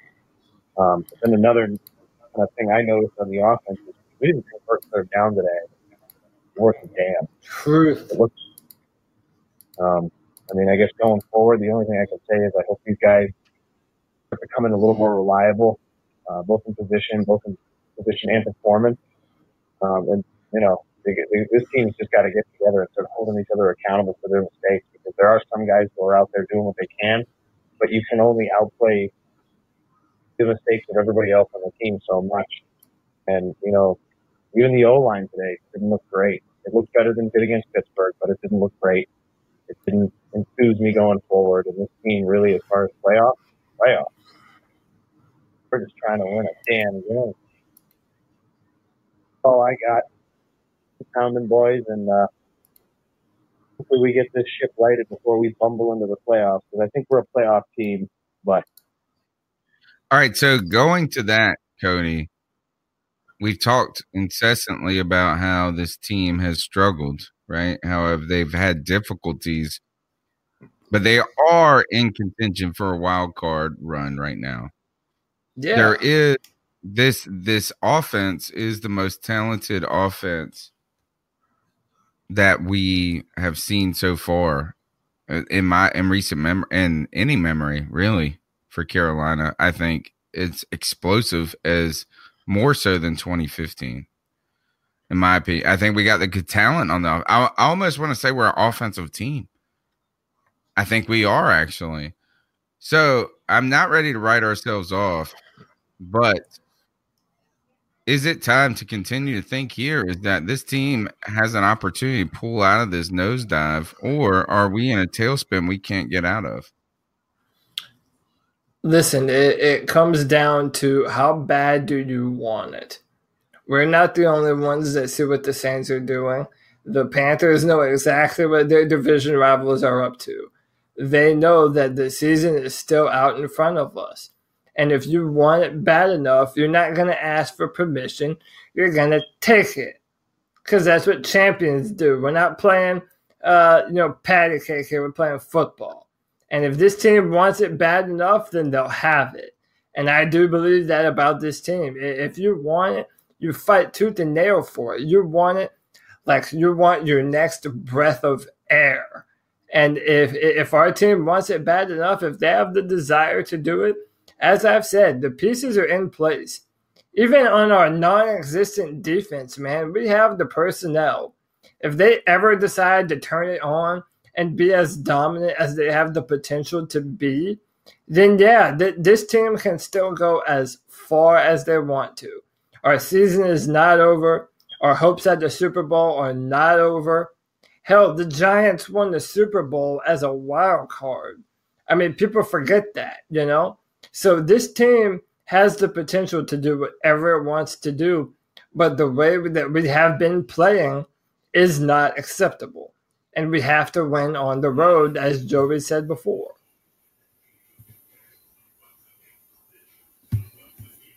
I think that's Yeah, exactly this- where we're at. Go ahead, Joe. Yeah, this team um, has talent. It really does. I just don't know. I don't know how hungry they are, man. You know, you think they'd be starving. You know Yeah. what I'm saying? But I haven't seen I haven't seen them play with a passion Right. You know, a, a, a high Not level on of all sides intensity. of the ball. Not on Right. all sides of the ball. I think we Right. saw it on offense, but our defense right there, we just felt like we could not be a playoff team with that defense that we saw this past week, and really in recent weeks. Cody's pointed this out. I mean, we haven't held anybody to under twenty hardly. Right, and that is not a recipe for winning, especially in the playoffs. I mean, you look at the Saints, and everybody knows them for their offense, how explosive they are, and they can hurt you in so many different ways. But that defense is pretty good. They have a great defensive line that can put pressure on the quarterback, and they have a very good secondary that can cover. And yeah, you got the you got the Rams and you got the the Chiefs. You know they can light it up, but they can't stop each other from scoring. And I think that's where the Saints have an advantage. They can cover. Um, so I think the Saints are the best team in the league right now, and they're in our division. So we have you know, we've got to get it together because we played them two out of the last three weeks. So if we're going to make a playoff run, get it together, baby. That's right. You got to get it together. Get it Joey's together. Come on. truth. Hot this truth. defense like Joe has gotta get together. All right, you guys carry me through this next call. Cody, can you carry me through this next call? I got you, baby. I'm the wind beneath your wings. Hey, Josh again. I ran a little long this time. It's Uh, Josh but again. yeah, no, I think we're a playoff team going forward. Um, uh, I just question what caliber team we're going to be. Are we going to be a one and done? Because we're going to be a wild card team. Let's just face that reality now. We're we're not going to steal this from the Saints. We're just not. Um, you know, and and I think you know, and I say that with even if we beat them twice, like some Christmas miracle, we beat them twice, and we beat Atlanta in the middle. Even if we do that, you got to remember we're still hoping that somebody else can can stunt them, somebody else can beat them, and what? Maybe maybe Pittsburgh will do it, maybe depending on which Pittsburgh shows up. You look at the Pittsburgh that showed up in Jacksonville today. Uh, Yeah. yeah, you know, remember these these are guys who can't beat the Patriots year in and year out. And they see them all the time. We rarely see the Patriots, and we usually pull that fucking game out. So, you know, I, I don't think we can count on anybody uh, to, to stop them and do us a favor. I really don't. That and by the that point in the year, I mean, Pittsburgh's firmly number two, and they're not going to be able to catch who's number one or whatever. They they, they could very well just sit. Who cares? Why go out and really put up that fight? Anyhow, back to us. I think we're a playoff team. It's just what's going to happen when we get there. Because we're not going to have a home game, which, as looking at the season already, that means we're done. That's it. One and done. If we don't get a home game, in my mind, right now, we're one and done. So we're, that's it. So, Mean, mean, mean, mean. mentality. I think everything's there. The people are there. Talent is there. It's just an attitude and a mentality and, and accountability and reliability that these guys need to just, just grasp. Uh, anyway, love the podcast, guys. Keep pounding, and uh, can't wait to hear it on Tuesday. Great call. So Cody, go ahead. Yeah, yeah. Let, let me uh let, let me put it to you this way. This is my nightmare scenario in this division. Imagine that we beat the Saints twice. Okay, and I know that right now they're the boogeyman, uh, not only in our division but in the NFL. Say, say we say we beat them two times, but they still are ahead of the division just because they have the better record. Say that we're the, I I mean, just imagine they went out, but we're the only two losses they have the rest of the season, and they still get a home playoff game, and then we still have to go to the Superdome or wherever the hell we would have to go, and and, Bring and not not have Bring the yeah, broom. and not Bring not have one. All right, you want revenge? You said you want you want us to do what they did to us last year, and I'm That's not right. I'm not I'm not mad at that. But in my opinion, I would be really upset if we uh if we were not able to win the division because of a game like Detroit uh, or, a game Right. like Washington, where we Right. should have won that, but just didn't. Yeah, you're absolutely right. This is this those games that we lost when we know we were the better team and should have won. Not can, but will come back to haunt us. And if Yeah. we if we don't close out the year like we are supposed to, we won't make the playoffs. So, um, you know, we really have to refocus and we have to um, really commit to playing Panther football. And it's on the coaches. The coaches have to get us focused and they have to get us fired up because that's something that has been lacking. And that's where I'm really a, little slightly. I love Ron Rivera. He is the rock. He's able to maintain us, right? But at the same time, is he able to really rev us up? Is he too even keel? Maybe at times. I think, or some people, people are are are wondering. All right, so look, right now there's over 30 people watching the podcast. There's 14 thumbs up on YouTube. Turn your phones portrait mode. Smash those thumbs up. That's right. I'm talking to the other I think it's 18 if I do my math right. The other 18 people right now. Smash that thumbs up button. Hit the notification bell and call the cat calls line 252 228 5098. Let's keep pounding through these calls. Hey, fellas, uh, this is D. Carey again from Richmond, Virginia. Uh, and another thing, um, with the NFL, I thought they were trying to protect quarterbacks so damn much. When Cam got sacked and was hit low, I don't know if it was by Ziggy Ansah or what, but um, wouldn't that be a flag? Because I could have swore. had it Hell been yeah, it should have been. It'd have been a fucking 15 yard penalty. Just for the fact that they went low. I don't know if they rolled up on him or what, but whoever that hit him hit him low after he threw the fucking ball. So I feel as if that should have been a flag. And two, you guys remember that catch that uh, DJ Moore had, um, the the, the long uh, 82 yarder. See how he caught the ball with his hand, strong hand. Yeah, maybe we should start preaching that to our damn receivers. Named Devin Funchess. Curtis Samuel, his touchdown pass that he caught, hand, strong hand to hold to catch the ball, jump in the air, catch the ball, and hold it, hold possession. So again, coaches, aka Ron Rivera, can you please make sure, or just give them all the power to Norv Turner to let him do what he do, man? Because I, I promise you, Ron Rivera likes players that's been there for a long time. He doesn't like change, just sudden change. It takes a while for him to okay get with the program, but it's like, come on, man, like we can our office can really be dealing with the the the firepower that we have. We haven't had this fire firepower in a long time. Ever. DJ Moore, Ever. Samuel, Honestly, ever.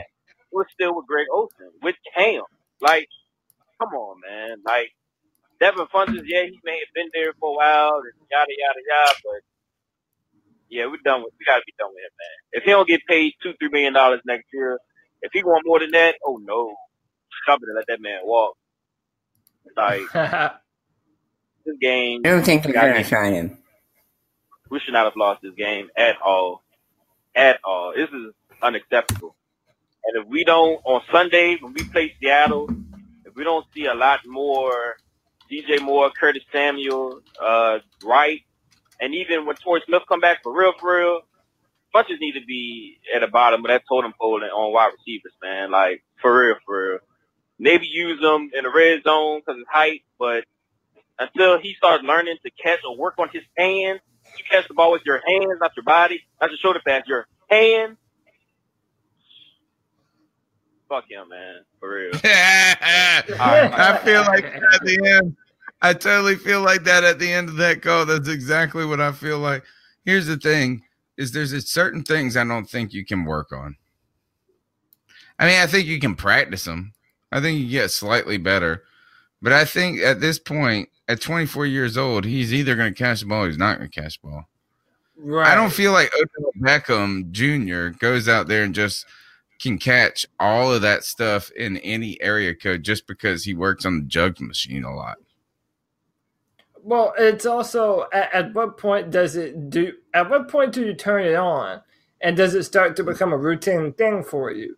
I mean, there are some people that are, are born with that kind of talent that they don't ever have to use their body to catch the ball. They're just hands out, boom, right in their hands. But then there are some people that it just takes time and it just takes, uh, you know, uh, different uh, repetitions for them to be able to do it. But you're right, man. Damn. I mean, we drafted him in 2015.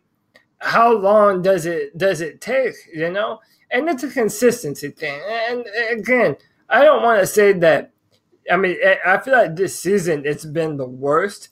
But okay, in your opinion, in all the times that you've known Devin Funchess, was your biggest criticism of him dropping balls or just not being able to get open downfield and not being able to run a route? Because for me, it was the route running. But now it seems like he's just dropping balls that he never would have before. Joey, I want to point this out to you. We had a special interview, not a special interview, an interview, and I cannot remember the guy's name. It's been four years now, and he was from Michigan. He covered the Michigan. Uh, who are they? The Wolverines, right? Wolverines. And what? And he came on the show and actually talking about echo problems and all that. That was one of the disasters of recordings I did in my life. But my man said this is he said, look, is that like we're excited about Devin Funchess. He goes out there and catches like three touchdowns in the opening game against the against Appalachian, right? But Mm-hmm. then he doesn't catch like but one touchdown for the rest of the season. Underwhelming, inconsistent, and not coming up big was what he described him as then. And that is exactly what I would describe him as. I have to agree. Underwhelming is right. He's got the size that you look for in a receiver. He's not a speed demon, but he's not slow by any means either. I Um, don't get upset so- when he's running downfield. Like I don't get mad when they throw him the deep ball. Right, he's got the tools. Um, he just doesn't always. He's not focused all the time because that's really what it comes down to when it comes to catching the football is focus. You have to have your eye on the ball. You have to look the ball all the way into your hands, all the way to the point where you put it in your, you know, you got it on your side in your arm and you're running with it and he doesn't do that. And and it's costing the team games. Um, and when you're costing the team games, the coach has got to do something about that. Let's see what Ron Rivera has in store for Funchess this week.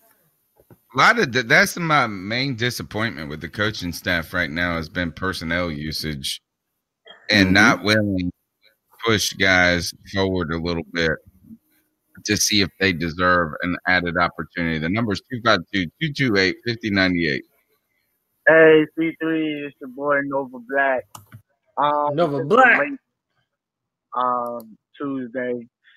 I wanted to express some thoughts on the uh on the game versus the Lions. We made a lot of mistakes in that game. Um, some bad uh calls, so on and so forth. The works, the usual, that we go through. That's why they call us the Cartier Cat. Um, Yeah, this time we flat. The game and the way that we play overall, it looks like uh we are starting to come together and ain't all the way got it together yet. And I think after that embarrassment that we made of ourselves in Detroit, knowing that we could have won that game, uh, the obvious that DJ Moore and Curtis Samuel should be on the field more, um, especially at the same time. Um, I, I really think that the defense showed up at times. We were winning on first and second down, and we wasn't really getting to the quarterback as we were getting close to him or pressures. Um, it seemed to be taking too long to get to him, and giving these guys time to get open, uh, downfield, and then the big uh, holes in the line during run blocking. Anyway, um, let me move forward to Seattle because that's dead and done. After after the end of that Detroit game, I, I don't feel like we are any worse. I feel like we have the opportunity to come so much be- better if we sit like that for a full game, offensively and de- defensively, consistently. Um, I think we'll go in. Well, Seattle will come to us, and everybody gonna pick Seattle to beat us, and we it's gonna be a rumble in the Bronx, and we're gonna come out on top. And I I picked Carolina to win this game by at least three points. A field goal. by a whole three damn to know. points. You never know. um. Anyway, everybody keep pounding. I thank y'all for the podcast. I'm gonna keep sharing it in the Keep Pounding group on Facebook and everything. And I'll keep, you know, I'll try to be in tonight. I'm not sure. It's late. I gotta get some rest. So y'all have a good night. you get some rest, Nova Um, Black. You get some rest. You got a great call in there. I like how he's excited and ready to go and play the Seahawks because that's what we have to look ahead to, guys. We've got to now stop uh, crying about the bed we have made, and now it's time to make the bed. It's time to Yeah. remake the bed. In this case, going forward, Cody, you alluded to this with like, hey, what if we were to beat the Saints twice, right? But I mean, here we got to go. The one thing that's going to help us as a fan base and help this team get better is to go and get a win this Sunday. Now, we have been terrible on the road. We, at the same time, we want to look ahead. The disappointing fact here, Cody, is that we lost the game that we had circled. Yeah, I mean, I think we've lost a, a few games that we had circled. Uh, you know, I, I Oh, definitely. don't say that. Nah, we had we lost what? We lost uh Redskin two. We lost two games we had circled. Washington and Detroit. I would, I would even say Atlanta week 2 Mhm. You know, I mean, going that's in not- Atlanta. that would be a, a tough game though. You can accept that loss. Yeah, I mean, but listen, it, it, it doesn't matter how many games you circle. It, we are where we are, and that's why I agree with my man, my homie, my, my partner Nova Black, and uh, he was spitting the truth, man. Listen, you have to move forward, and it, it's like the first cat call that we had of the night. If you're not gonna believe in this team, if you're not gonna, you know, believe in the mantra of keep pounding, then what are you here for? You know, what what what are we doing? Do we believe in this team? Do you believe in Cam Newton? Do you believe in Luke Kuechly? Because let me tell you Yeah. what, I damn sure do. I damn sure do, and I I, I don't care uh, how it goes. Put my guys on the field, and it doesn't matter what scenario. I, I'm picking my boys, and I'm ride or die, man. You know, uh, Seattle has been a very good rivalry for us, and I I mean, I'm ready to start it back up. I'm saying, bring that smoke, man. Yep. All right. Numbers 252 228 5098. Hi. What's up, C3 family? My family. This, This is is my family. Carl D. Carl D, What's baby. I love on? Carl D. my- I called in, I know. This is my dude. Um, what's up to Tony and my man, that mean Puerto Rican himself, Joey, if you joining the show, and of course, Mr. Cody. What's up, First baby? of all, let me let me start by saying, Cody, I'm still mad at you. You you don't you act like you don't know nobody no more since you done got big time. You done left us. mad at you done got big time. You don't you don't know us no more. That's all right, though, Cody. I got something for you, buddy. my people, man. You're my people. Um, still talk about that stupid, sorry loss to the Lions. You know, hey, you, I don't, I don't know what to say. Um, I want to say Washington, his schemes is screwing up everything, but Yep. I think it's not just the coaching, the I agree. players too. Um, yeah. I don't. You know what, Tony? I was watching the post show the other night, and you were saying something about it's it's the daggone shame that we had ten freaking days to prepare, and we still played like, excuse my French, shit. That's that's ridiculous. I, I don't. Okay, you guys, answer this question. If we end, if we end with a nine and seven or eight and eight record, do you guys think that Rivera will be out the door? Is that grounds for termination for Rivera? Me personally, I think he it should be like on a big hot seat because ain't no way we we should as hot as we started off, we should get to no nine and seven or eight and eight. And This is a the way good we've been call. playing, Carl we have no it. shot is the Saints. So, I mean, it's it, it is ridiculous. If I have so much stuff, other stuff to um, I want to vent. Um, if it, if I get cut off, I'll call back again and continue. Yeah, you get him, Carl. But do it, man. Right now, I, I, I mean, I'm just so heartbroken. I'm so pissed. I'm, I, I'm everything that that is kept saying. It, it's a shame that Rivera can never get us ready for uh, uh, Thursday night game after bye after we come All out. right, and is that the call ran out of time there? But here, Carl D bringing the fire there. Maybe the real argument there against Ron Rivera has just been made. I believe anything under 10 wins right now warrants the question should we just rebuild? And not rebuild as an organization, as a team, but hey, is that look, it's piecemeal. We got a piecemeal G- GM. We have a coach that was hired by GM that was then fired, then rehired. And then we have a revolving door of coordinators on the defensive side in a good way in some ways. But now Norv Turner's the best thing.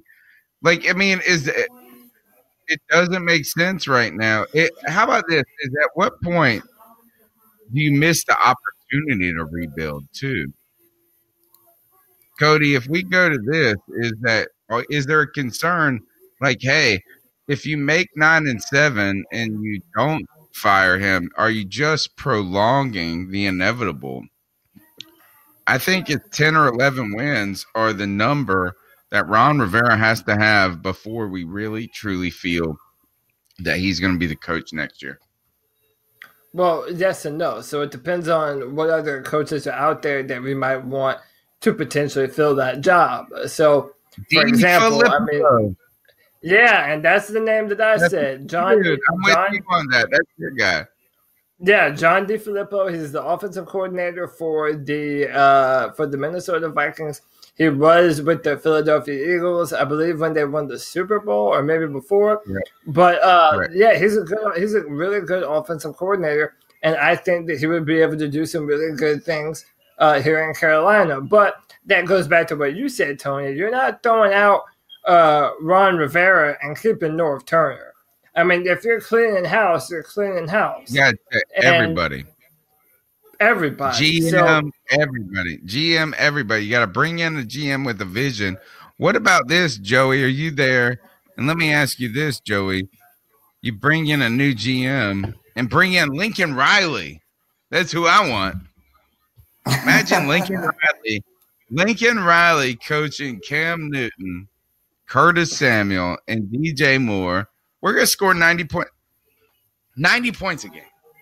It'd be fun. if only that was the case. Um, I don't know. I I think I think ten wins and one's okay. I think nine wins. I think nine wins is okay. Um, but I think at eight and eight with the talent we have, there's going to be With some the real talent we discussions going on. And with the start we had, Yeah. you know, Yeah. Exactly. I mean, that would be a- exactly. that would be a horrid finish. That's And- only winning two more games.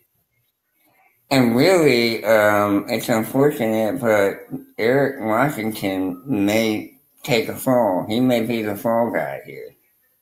That's fine. I mean, that's the reality of the game. If Rivera, if he doesn't do that, he would be stupid. You know, he did that to Mike Shula last year, maybe a year too late. But I'm Mhm. starting to think this is that like um you gotta kind of is that if you wait another year, like I feel like if we it, here, you either gotta jump or not.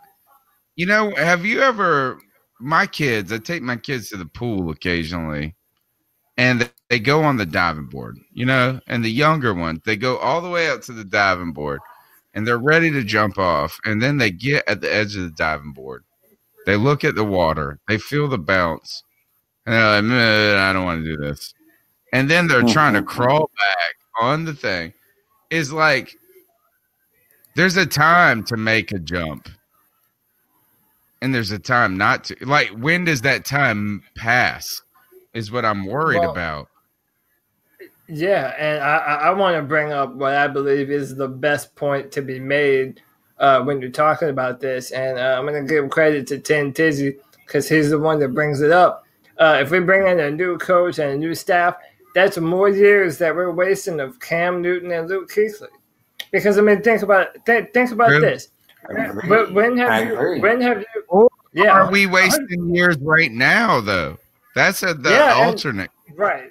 But but I I think you know the, the question to at least consider is yeah if you have to pull that band aid if this is not the coaching staff that's going to take us to the promised land then do it now do it now before it gets to be too late and you end up wasting more time of these once in a lifetime mm-hmm. players and their career. But what I will say this is how many times have you ever seen a brand new head coach, a brand new offensive coordinator, a brand new defensive coordinator in their first year go out and win the Super Bowl? I don't know if How about you've this? ever seen. what if, what if you said the second year and i said the los angeles rams Well, or Philadelphia. Look at Philadelphia last took year. They nine, they took a nine and seven team. They took a whatever seven and eight, seven and nine team, and all of a sudden that was, and also they got aggressive on personnel. That's mm. one thing, but at the same time, is that maybe it, it does happen. I would say it's the oddity. Like people do scratch off ten dollars scratch off tickets and win five hundred bucks but they don't usually do that. So it's more. I think the odds are more that it doesn't work out. But my my concern right now is I tend to lean, lean towards what Tim Tizzy is saying. Is I don't want to move on from Ron because we've been relevant. But then at the same time, what I'm asking is this: Are we relevant truly? because we just could we have been relevant with another coach and Cam Newton? That's my question.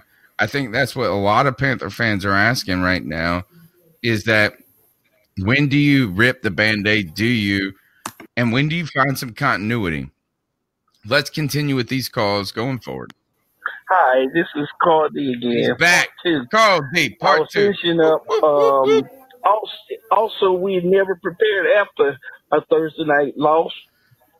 Because 10 days after that, we still seem to have a little slack to us. Like Yeah. we just. We're not sharp Yeah, after we, breaks. We, like we was zombies or something. I'm like, come on, guys. I mean, is it? I don't know. You maybe you guys can, maybe you panel can can tell us. I mean, can tell me, explain this to me. How the heck do I? We never. How, how can we not be prepared? We after ten freaking days. Well, that game showed us that we're not winning this division this year unless we have miracles. But yeah, I hate that. And now, boy, I wanted us to beat the Saints. The way we playing, oh, the Saints going to beat us. The Saints going to sweep us again for the second year in a row. Oh, don't say it, Carl D. We're bringing our brooms. um, We're bringing our brooms. what else was I going to say? Oh yeah, and um, also Tony, answer this other this final question for me. I'm ready. I'm Um. Cam, why Cam? Something was off with Cam. He wasn't trying to run. He hurt his ankle. On that last He play, hurt his ankle. Conversion. I mean, I agree, but Cam had all the time in the world. Why didn't he? He had an open lane where he could have just ran and got the two point conversion. He could have. He only he had a little corner. Was the only player I seen that was would have been standing in his way to get that two point conversion, and he could have bowled him over easily. Why did why did he not take it? And it seems like he decided to try to stand back, stay in the pocket to prove to critics that he can be a pocket quarterback. Ah. I say screw that. Norv Turner, run some plays for Cam. We have the most dangerous player in the red zone on our team. Use him in the red zone. All right, a lot of good points there, but here's what I'm going to say is this. Cam's ankle was hurt. It was hurting. Number one. Number two, the path was wide open.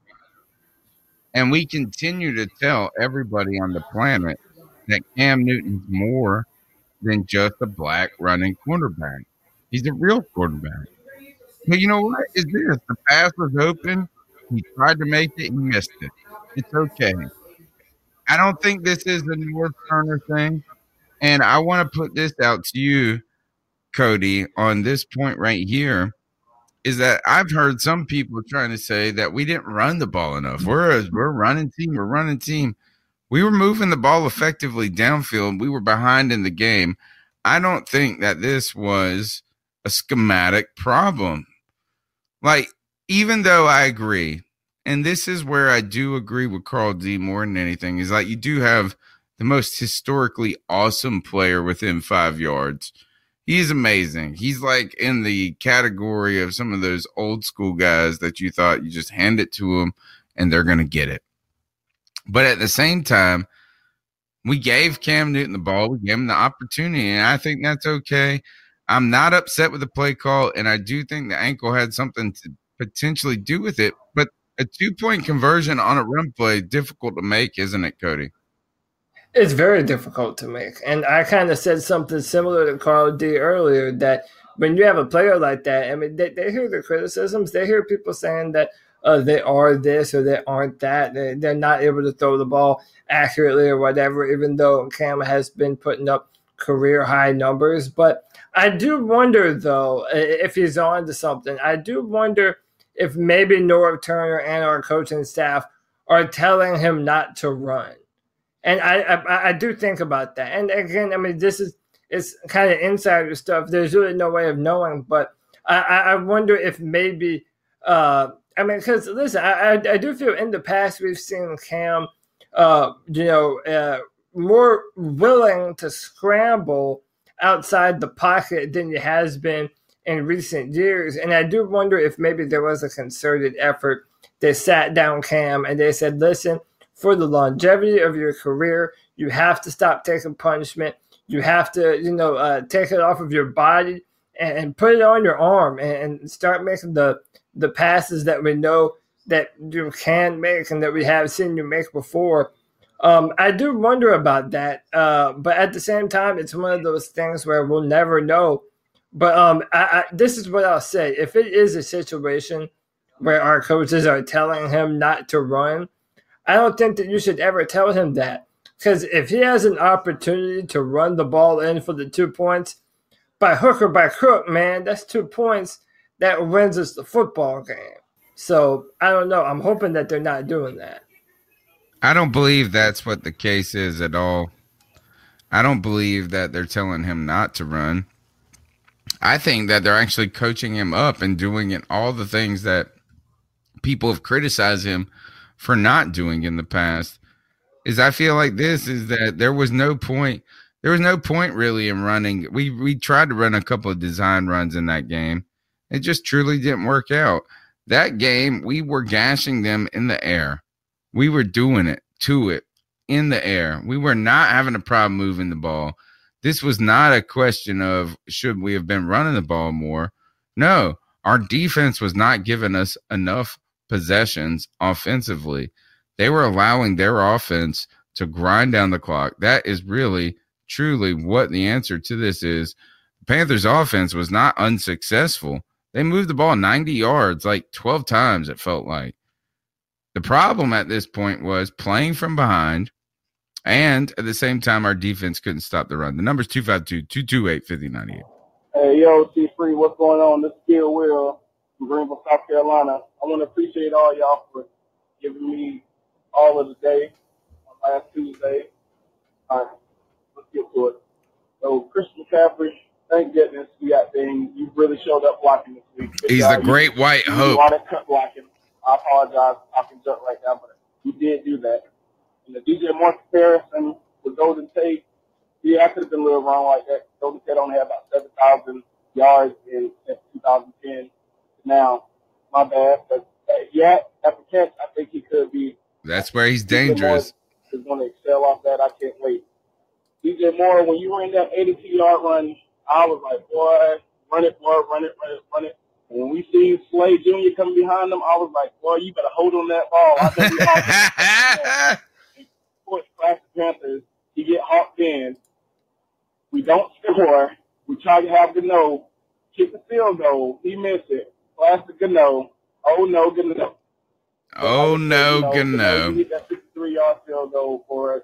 Thank God you hit that for us because that three year contract extension you got with us, we did, we was already suspect about that about that deal. True that. You made up for 63 yards, but all them extra points you missing and these punch these punch field goals you missing, classic Gano. Uh, really, that's what I think. We we was all used to that, but anyways, the defense. I think I think our time is about done. I think we was built for like I think our run was 2014 to 2017 was our window of Super Bowl consistent defense right now. I'd say go back one year. Got it right. I don't think I don't think we're, we're ready for it. I think he's it right. And the offense, our offense finally matches up with it, with our what we expect the offense is supposed to be when we got a good defense. And then now our defense over here looking like a lethargic ass defense. Classic Panthers, man. I just think I want to know what y'all thoughts are about us being so janky. I feel like our Carolina Panthers, we've been janky for so long. What can we do? What, who do we need to get rid of? Do we need to get rid of everybody in the office that knows about the Panthers history? Because I feel like our philosophy is washed up. Uh, run the ball, milk the clock, some good defense, and win it at the end. I think we need to get rid of that mantra. It's, it's killing us. That's why we call it cardiac cat. I'm getting tired of feeling that way. And I feel like we need a whole new regime change just because from Marty Hurney, from Ron Rivera, from special team coaches, because our special teams always looking like, okay, we'll make a play, but oh shit, now they just ran for 20 yards. Or we'll get a holding call when we when we finally break out on a kickoff return or punt return. It's just, we're just so janky. I don't understand. Joe, you've been a tremendous DJ Moore fan. And you know what we saw is this is we saw um in that call is a, a continued commitment there to like, hey, DJ Moore, where he really pushes you and forces you. Actually, his biggest threat is after the catch, Joey, and that was what the comparison was. I guess two weeks ago to Golden Tate. Golden Tate makes things happen in the old uh, in the open field. DJ Moore, you've been very high on him. Oh yeah, oh yeah. I I thought he was going to come in and make a difference. Honestly, I thought it would be He a did. little sooner. I thought it would be sooner, But that's on the coaches for not playing him until when I I guess when they start he deserves to or whatever. But yeah, he's an impact player for us. And and honestly, guys, he, he still doesn't really know what he's doing. He just Yeah, knows go out there, catch the ball, and and take it to the house. He's like once he- playground. He's like the playground. Yes, yes. Once he starts to understand route combinations and the subtle nuances of playing the position, this kid's going to be all pro for years to come. I am just so excited about having him on this team and cannot wait to see him really show what he's capable of in the in the next in the future because he's going to be something special. Lincoln Riley, Panthers head coach. That's what I'm saying right here. Let's keep pounding with these oh, calls. Still will again. I ran out of time. My bad. But yeah, um, I can't. I think we just so janky with most of most of everything inside the organization. Like Jerry Richardson just infected his venom so deep that we just need to get rid of the whole body. You know, yeah. we got David Ruffin out, and I feel like He said we need to go on a we really juice cleanse. different in the future. So I can't, I'm looking forward to that. But I feel like we just need a whole new regime change from the offensive line coach, D line coach, and wide receiving coach. Because I feel like our route running, we always talking about our wide receivers are slack on route running. Like it's it's like what are we doing then? Like Ricky, I don't know if Ricky Proehl's still there, but I don't know if Ricky Proehl really did that well with our route running. Kelvin Benjamin, he was suspect route running. DJ um, Funchess, he's he's okay route running, but shit, you see his problem. I just Mm, I just yeah, don't know it's not the routes. All right, y'all We thought it was the routes. It's not the routes. Next call.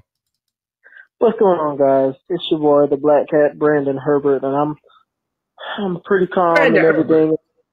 But before I start, I just want to say this, and I know this is a Panther podcast, and I if they're listening or whatever, I just want to thank everybody that performed on on Monday night. That game was amazing, and it gave me hope for Carolina. And I'm I I'm not even. That game was so good. I almost came to tears because it was just everything, and the score didn't indicate how well the defense played at times. But the reason I said it gave me hope for Carolina is uh, I'm not even sure if I want to make the playoff right now because we make the playoffs, we're going to have the same coach, we're going to have the same problems, and I know it would be great to make the playoffs and think about this fairy tale run to a Super Bowl, but does anybody in their heart of hearts actually think we're going to do anything in the playoffs? Because we have the same issues. We have a coach that's being stubborn and and won't play the the the players that give us the best chance to win. We have a coach that's always been you know, poor at managing games, a clock management, time management, and finally, we have a coach. And I know Cody said that he might not be great at calling plays, but that still does not. You can't erase the fact he's a defensive-minded coach. His defense should never, ever look like that. Um, Yeah, so is Bill Belichick. He's a defensive minded that's really all I'm going to say on the coaching because it's I, I, I don't want th- this to continue. Like it's it's it's horrible. Um and oh and the coaching. The reason I said it gave me hope because if we do let Ron Rivera go, there's so many good offensive coordinators that I think that. And I know me and Cody's been going back and forth, but I think that if Cam gets him an offensive head coach, eh, someone that's like in, inventive and everything like that, like he might can be better than he is this year. He's played outstanding this year. He might be even better. Yeah, Um, man. I, I, I, I love, like, I love that game yesterday. It was beautiful.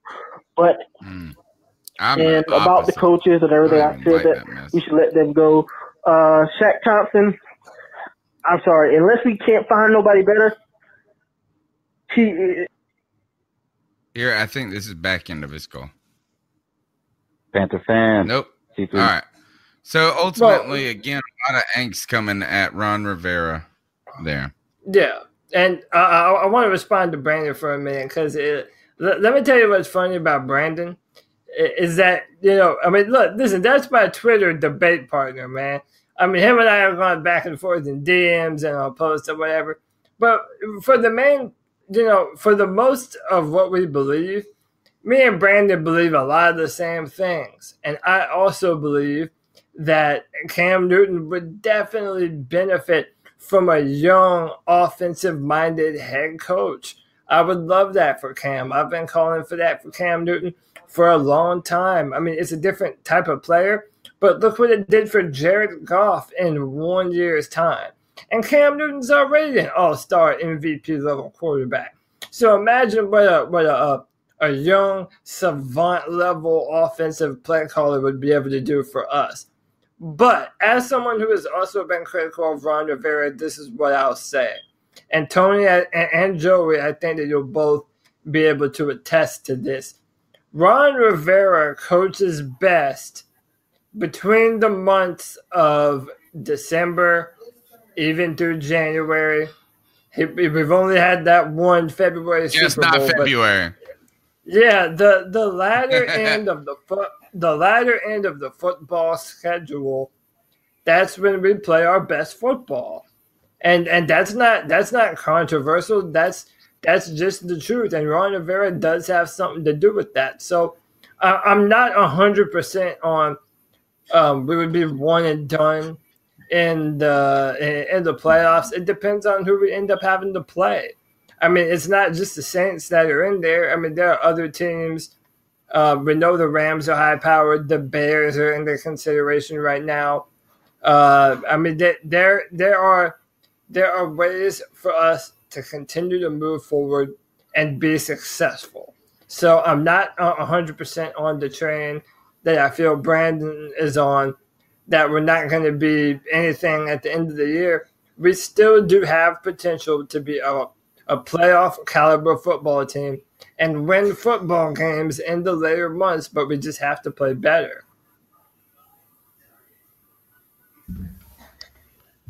The one concern I have about all of this ultimately comes down to this is that like why is replace I'm actually the my main disappointment in replacing Rivera and my main disappointment in Rivera is that like why didn't he just give more than to Norv Turner?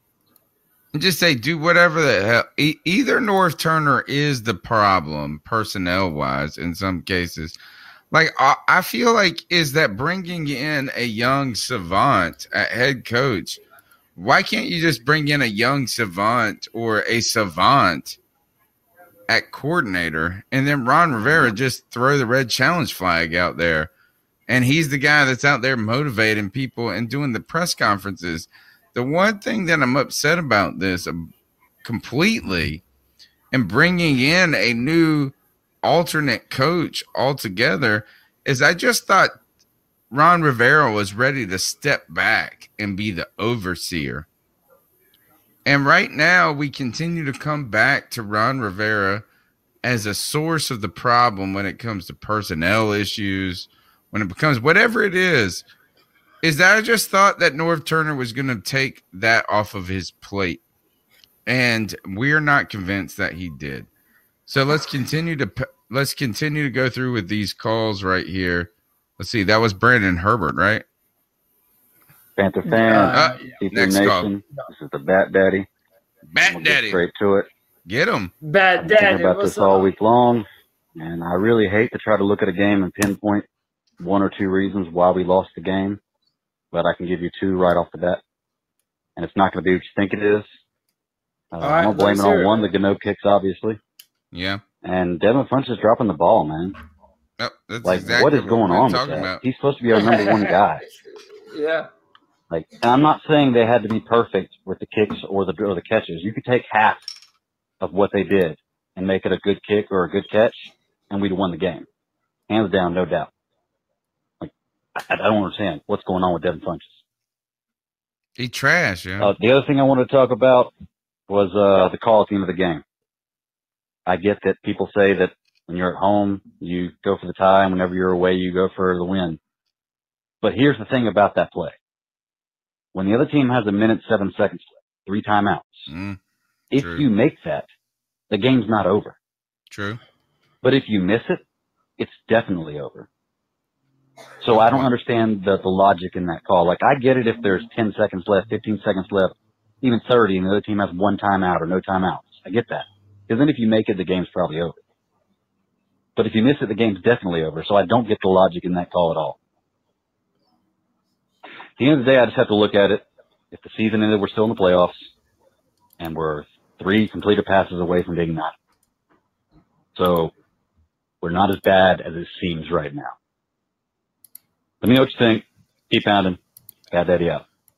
Um, I like that Bad call a daddies. lot. Why I, why I like that call there is is that it's not about whether going for. I, I really think it's about how much time is on the clock at that point. And he's it's it's almost a risk assessment of that. And I do think that that might be the most compelling description that I've heard so far because I have been pro go for it, pro go for it. But I do believe that probably was the most compelling description of why we should have maybe kicked the extra point. But let's point out he did omit that Graham Gano sucked the big de- bag of you know what's that game.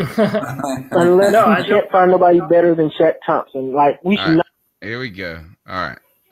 I think that was the back end of Brandon Herbert's call. We're going to keep going. We got so many calls tonight. We can't keep up. Here we go. Good evening, guys. Yeah. It's Cody up here in Roanoke, Virginia. I'm just Cody from Virginia. calling on my way home Great from name. work, listening to the post game show, knowing you guys are about to set up for the Tuesday night show. Um, listen, guys, just a few thoughts I have on the Detroit game. Then I'm moving on. Um, I haven't lost complete faith in the team. I feel like we have the ability to rebound. I feel like we're we're uh, I like this call I feel already. like we're one game away from being able to be considered a good team. And I say one game because I think we have as many pieces as we could possibly have. We've added everything we needed, or at least we thought we needed to be a great team this year. We sold out for this year. Um, not as much as the Rams, but we sold out for this year because we thought we had what we needed. We had the speed. We had the size and Devin Funchess and Greg Olsen. We had the backfield with C.J. Anderson and Christian McCaffrey. You know, we had everything we need to go to the defense. We got, you know, we have the the drafted cornerback Donte Jackson. We have James Bradberry. We have Luke. Uh, anyway, Luke. We have Thomas Davis.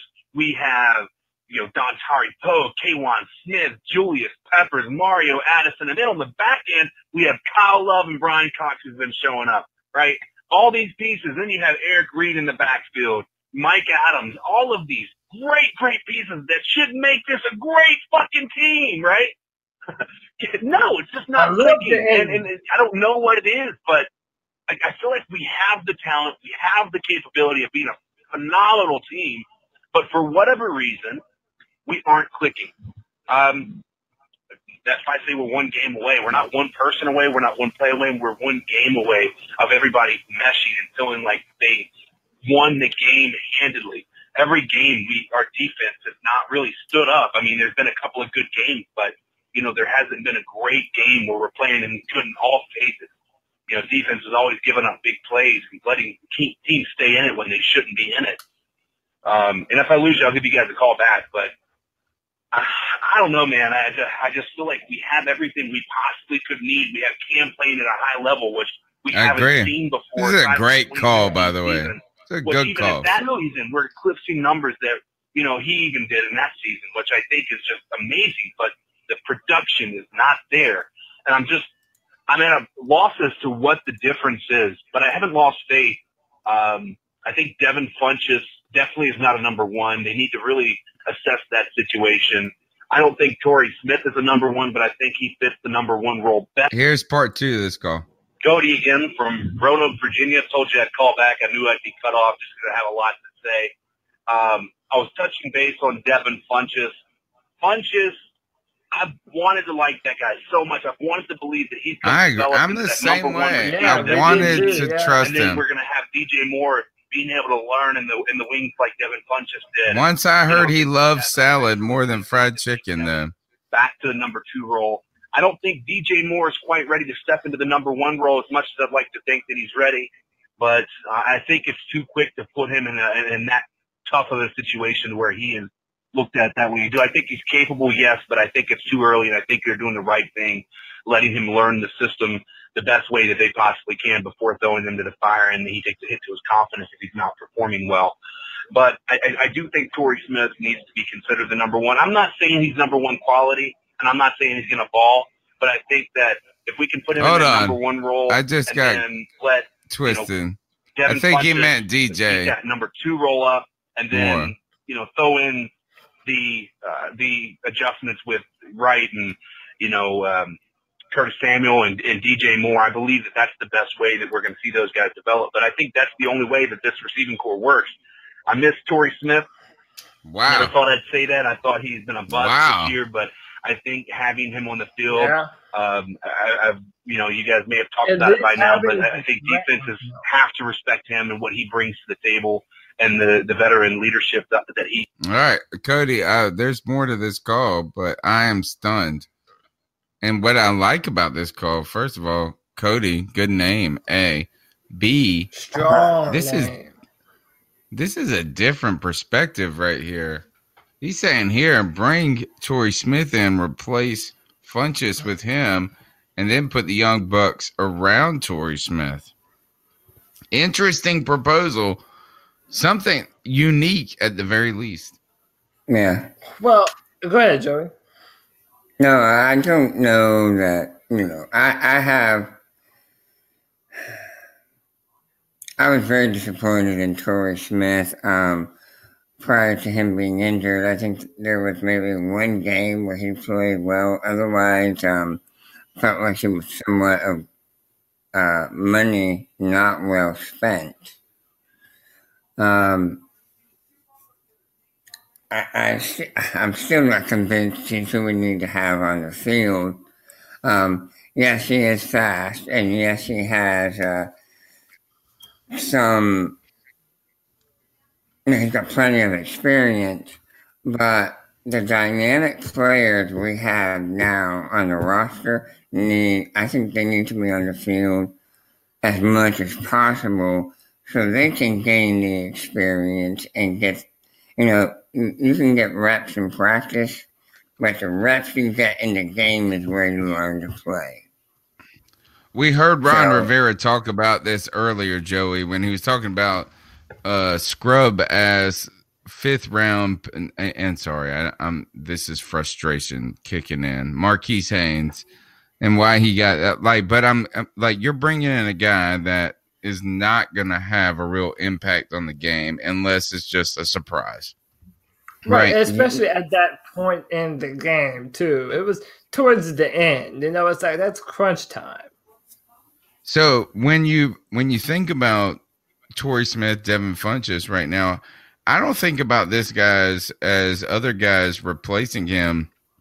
DJ Moore replacing him as the number one and earning it. I think of this as Devin Funchess losing that job. Right. As I, I truly think that is that he just hasn't done enough to to garner that. I feel like we gave it to him so much. Now, at the other hand, we're we've been continuing to say this all night long, is that give it to the hot hands. I think at least the one thing I'm uh, uh, okay with with the Torrey Smith thing is is that Torrey Smith was slightly underwhelming, but not devastatingly underwhelming. Funchess in this last game was he had just had the one of the most terrible games ever. And when he said that in the press conference afterwards, when he said, I've had worse games, you're like, Jesus Christ. I hope not. It's hard. It's hard to remember. It's hard to remember which one that was. That was worse Gosh. than that. So I don't I don't think that um Torrey Smith is the good I think what we need to do is this is to look at what the Rams did last night, look at what the Chiefs are doing, and just have more faith in the guys we picked. That's what I'm Mhm. saying, is they don't fit the mold. Okay, so what? Putting Curtis Samuel and DJ Moore on the field at the same time doesn't fit the traditional mold. But these guys are making plays, man. Go after it. M- M- McCaffrey play. doesn't. F- McCaffrey doesn't fit the traditional mold. What is he doing? No, uh, but you know, I do agree with Cody that you know I, I feel even even if he's not uh, okay. So let me back up. Let's be real. Let's say what both you and I and, and Joey. Let, let's say what we all know. Devin Funchess, even after that game, is not going to see his snaps reduced. He's going to be That's on the the, field. that's where I'm. That's where I'm super aggravated. Right. I'm Right. super aggravated that merit doesn't matter. Well, but this is what I am hopeful for, and I do think that when Torrey Smith was on the field, listen, uh, uh, another part of my frustration with Curtis Samuel and how we've been playing him is that he's a legitimate deep threat, and that we'll still play him on these like gadget plays, these bubble screens, and it just it blows my mind that you have someone that can take the top off like that. And you're not using them in that way, but that's beside the point. Look at what they But- did with Hill last night. Look at what they did with oh, him. percent, and that's always been the guy that I've compared Curtis Samuel to. I've said it on the show before. That's our version of Tyreek Hill. Okay, but with that said, though, if it, when you do have Torrey Smith on the field, they're going to use him as that deep threat, and Ron Rivera has said as much. So I do feel if you're going to have uh, Torrey Smith on the field, that is going to open up the field for everyone else out there. Uh, I- and I do think that Cam Newton benefits from having him out there when he does know that he has that receiver that can open up the top end of the field. If if he wanted that long ball to be there, it spreads out the defensive backs a little bit more than they otherwise would have been. So I mean, even though he hasn't been the best for us, I'm a little bit ashamed to say it, but I am excited for Torrey Smith to come back. Joey Cam Newton has been used to di- to wide receivers disappointing him throughout their career. I don't feel like he's like, oh, I trust this guy so much over someone else. I think he trusts talent. And right now, I'm starting to say this is put Curtis Samuel out there, put DJ Moore out there. Their faults, sure. There may be some weaknesses to their game. There's weaknesses on the other side of the game. And when we look at that, Joey, we continue to look at this is that those guys are dynamic players. I am starting to worry, Joey, that this coaching staff doesn't have the balls to go with it. That's what I'm starting to worry about, is because I want to believe that the world in America is based on equality and merit. And this is mm-hmm. where mugs tell us we're silly. And I'm starting to realize this is that it's not the case in the NFL, at least when it comes to our team. Why isn't why aren't maybe should I say why why how come damn Ron Rivera doesn't seem more recon be able to recognize who's actually winning at that moment? I feel like the politics of the matter rues the day.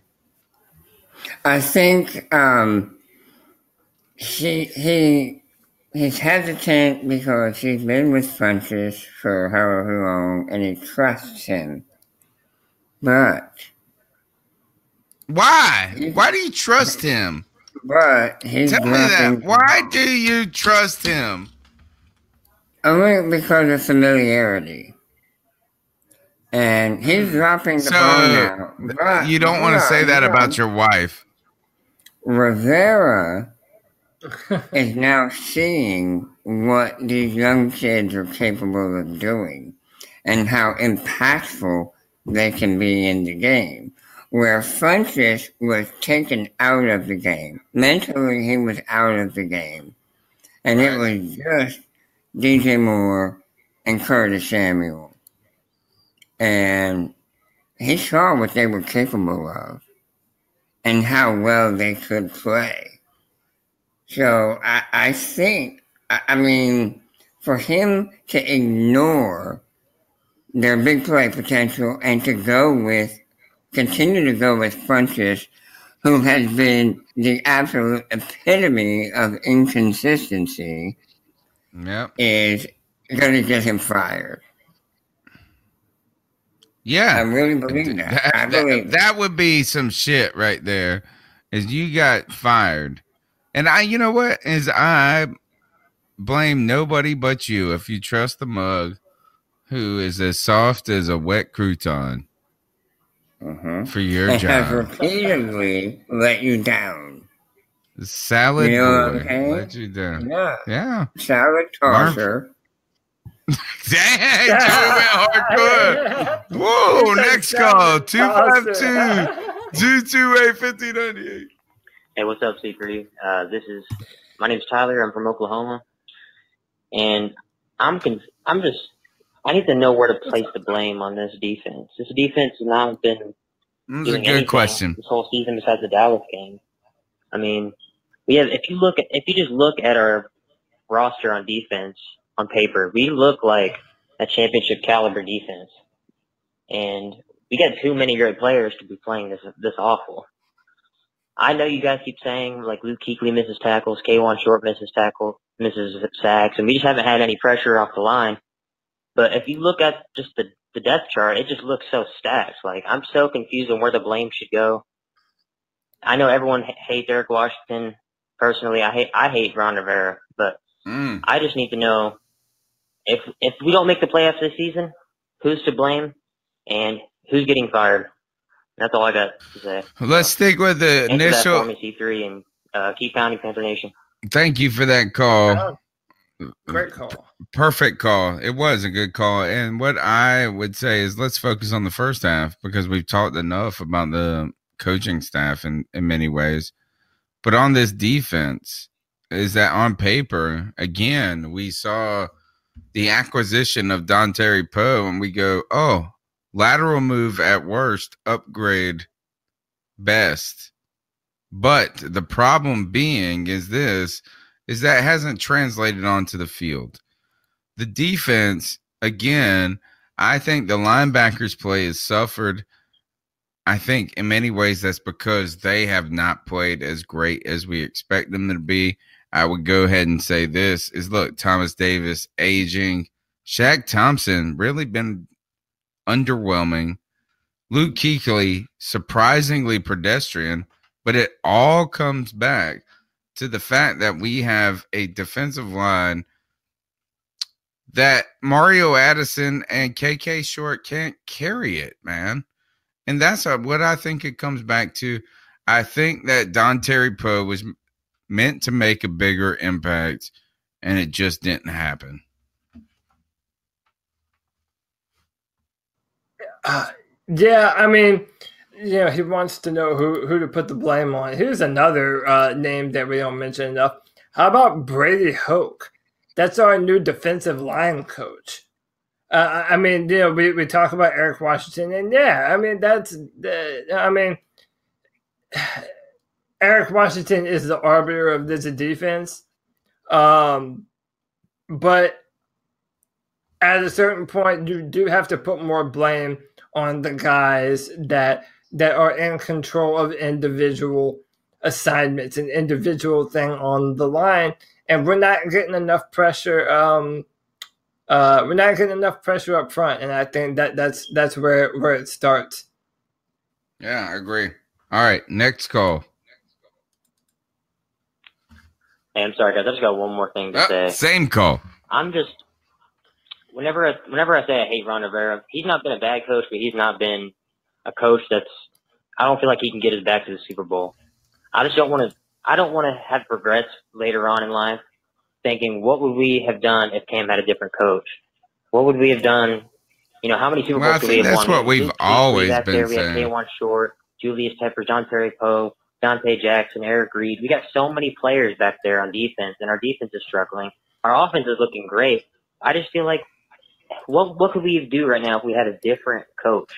I don't want to waste Cam's career with a mediocre coach. I want to I want to get a get him a new coach that can put him in the situation to get to a Super Bowl.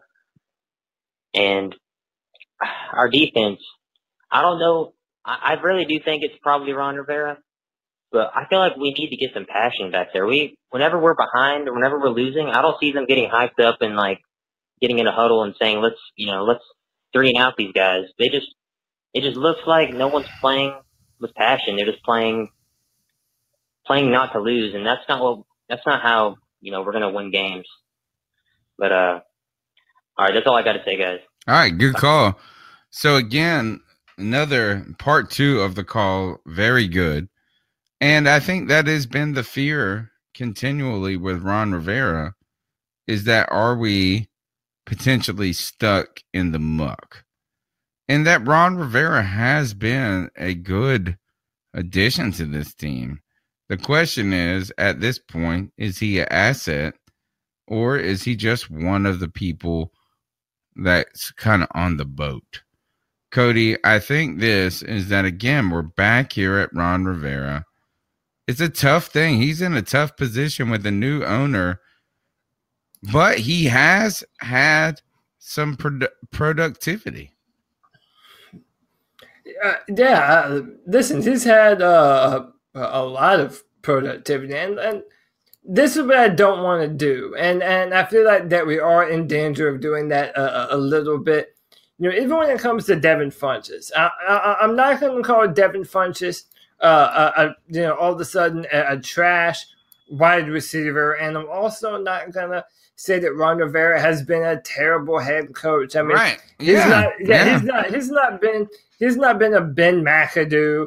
He's not been uh, a guy that's been a constant liability uh, in, in our locker room. Look at Uh, what's it- happening to Mike Zimmer right now in Minnesota. Do people Right. would have loved to have had Mike Zimmer three years ago, but even he, I mean, at the same time, he has not been bad. Ron Rivera has been better than average. Yeah, not only has so this is what I believe, right? You have the bottom tier dumpster fire coaches, then you have your top of the top tiers, your Bill Belichick, your Eric Reed, even though I mean not Eric Reed, um uh the I'm having a brain fart here. Help me out. The guy in Kansas. Andy Reid Andy Reid, that's the dude. Um, you know, and then you have never won a. Super Bowl though. Right, never won a Super Bowl, but we all do believe that he's a pretty good head coach. I mean, those are your upper echelon type of coaches, right? Sean Payton, eh, you even have to put him up there. Yeah, but then there's agreeing. that- Totally. yeah. Then there's that middle tier that they're good with their players. They're good in the locker room. They can rally the troops, but they just seem to have a hard time taking the next step. And I do think that's where Ron Rivera is. And, you know, if we did end up having to fire him af- after this year, I don't believe that it's because he's a bad head coach. I just I don't think that's an that awesome point. yeah, That's it's just awesome because point, he's not he's not the coach that'll bring us to the end where we want to be, and that's seeing Cam Newton and Luke and Greg Olsen hoisting up that Vince Lombardi trophy. And if he's not the man, it's time to bring in the man who is the man.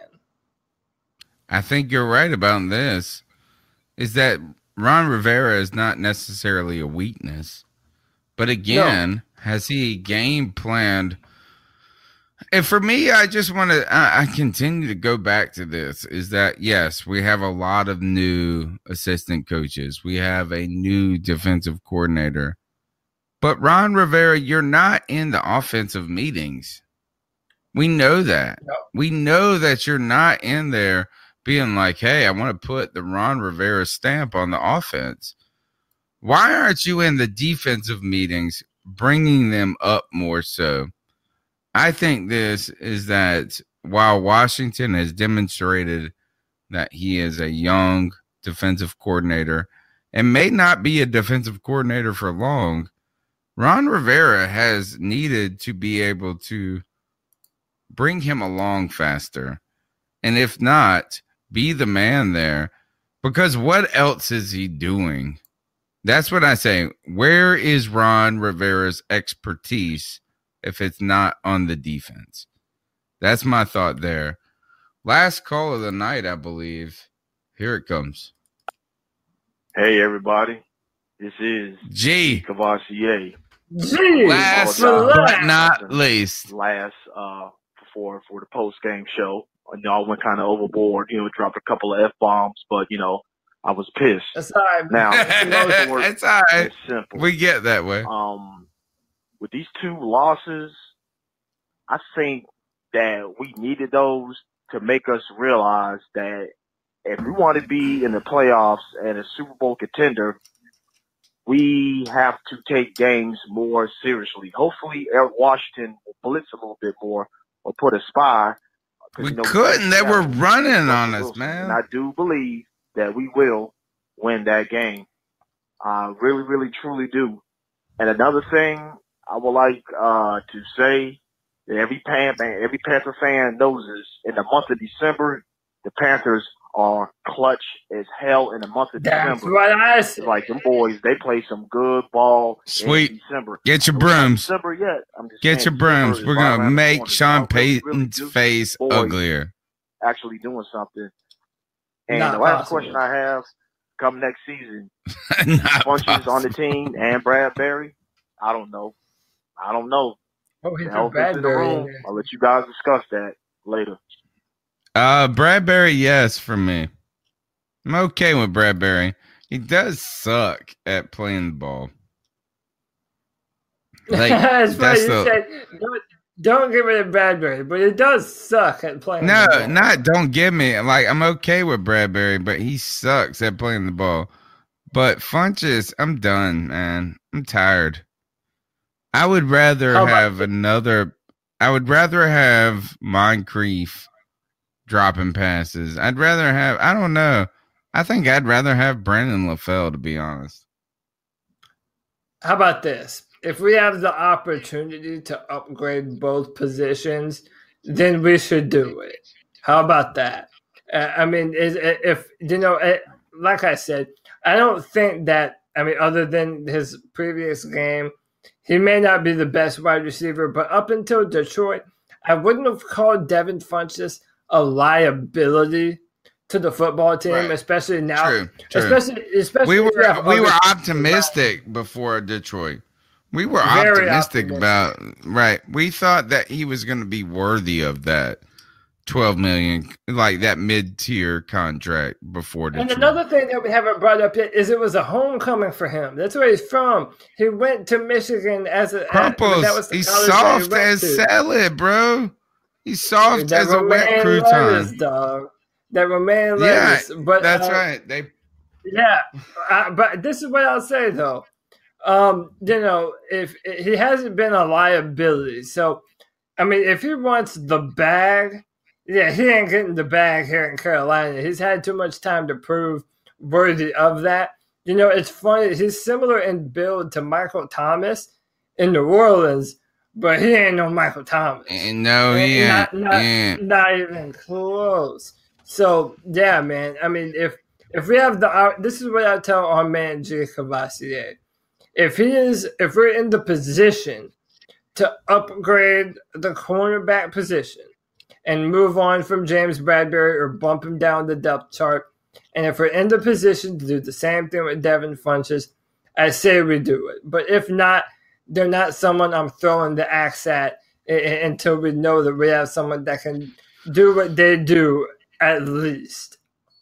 I think James Bradberry deserves his job. I think he made a bad play in that Pittsburgh game that created an avalanche. All right, so he made he, and No, he doesn't play the ball well. I would rather keep James Bradberry and part ways with Devin Funchess. Like Ice Up Son said, we need to upgrade the D line more than anything. I think this is, I think all of those questions about Funchess and who was the other guy we were talking about? Funchess and Bradberry. Bradberry. Those are all extraneous until we address questions on the defensive line as well as the offensive line. Think about this, guys. Ryan Kalil likely is going to retire after this season. I would, if I was him, I don't think he's going to get any better, right? Then you're going to move on. So you have him, you have Matt Kalil, who sucks. Say, you know what? And then nobody else is actually very certain. You really only have maybe Moton for another year, two, and Trai Turner. There's a lot of insecurity there, as well as this defensive line all of a sudden has shown tremendous signs of aging. You're going to have to invest a lot in free agency and the draft.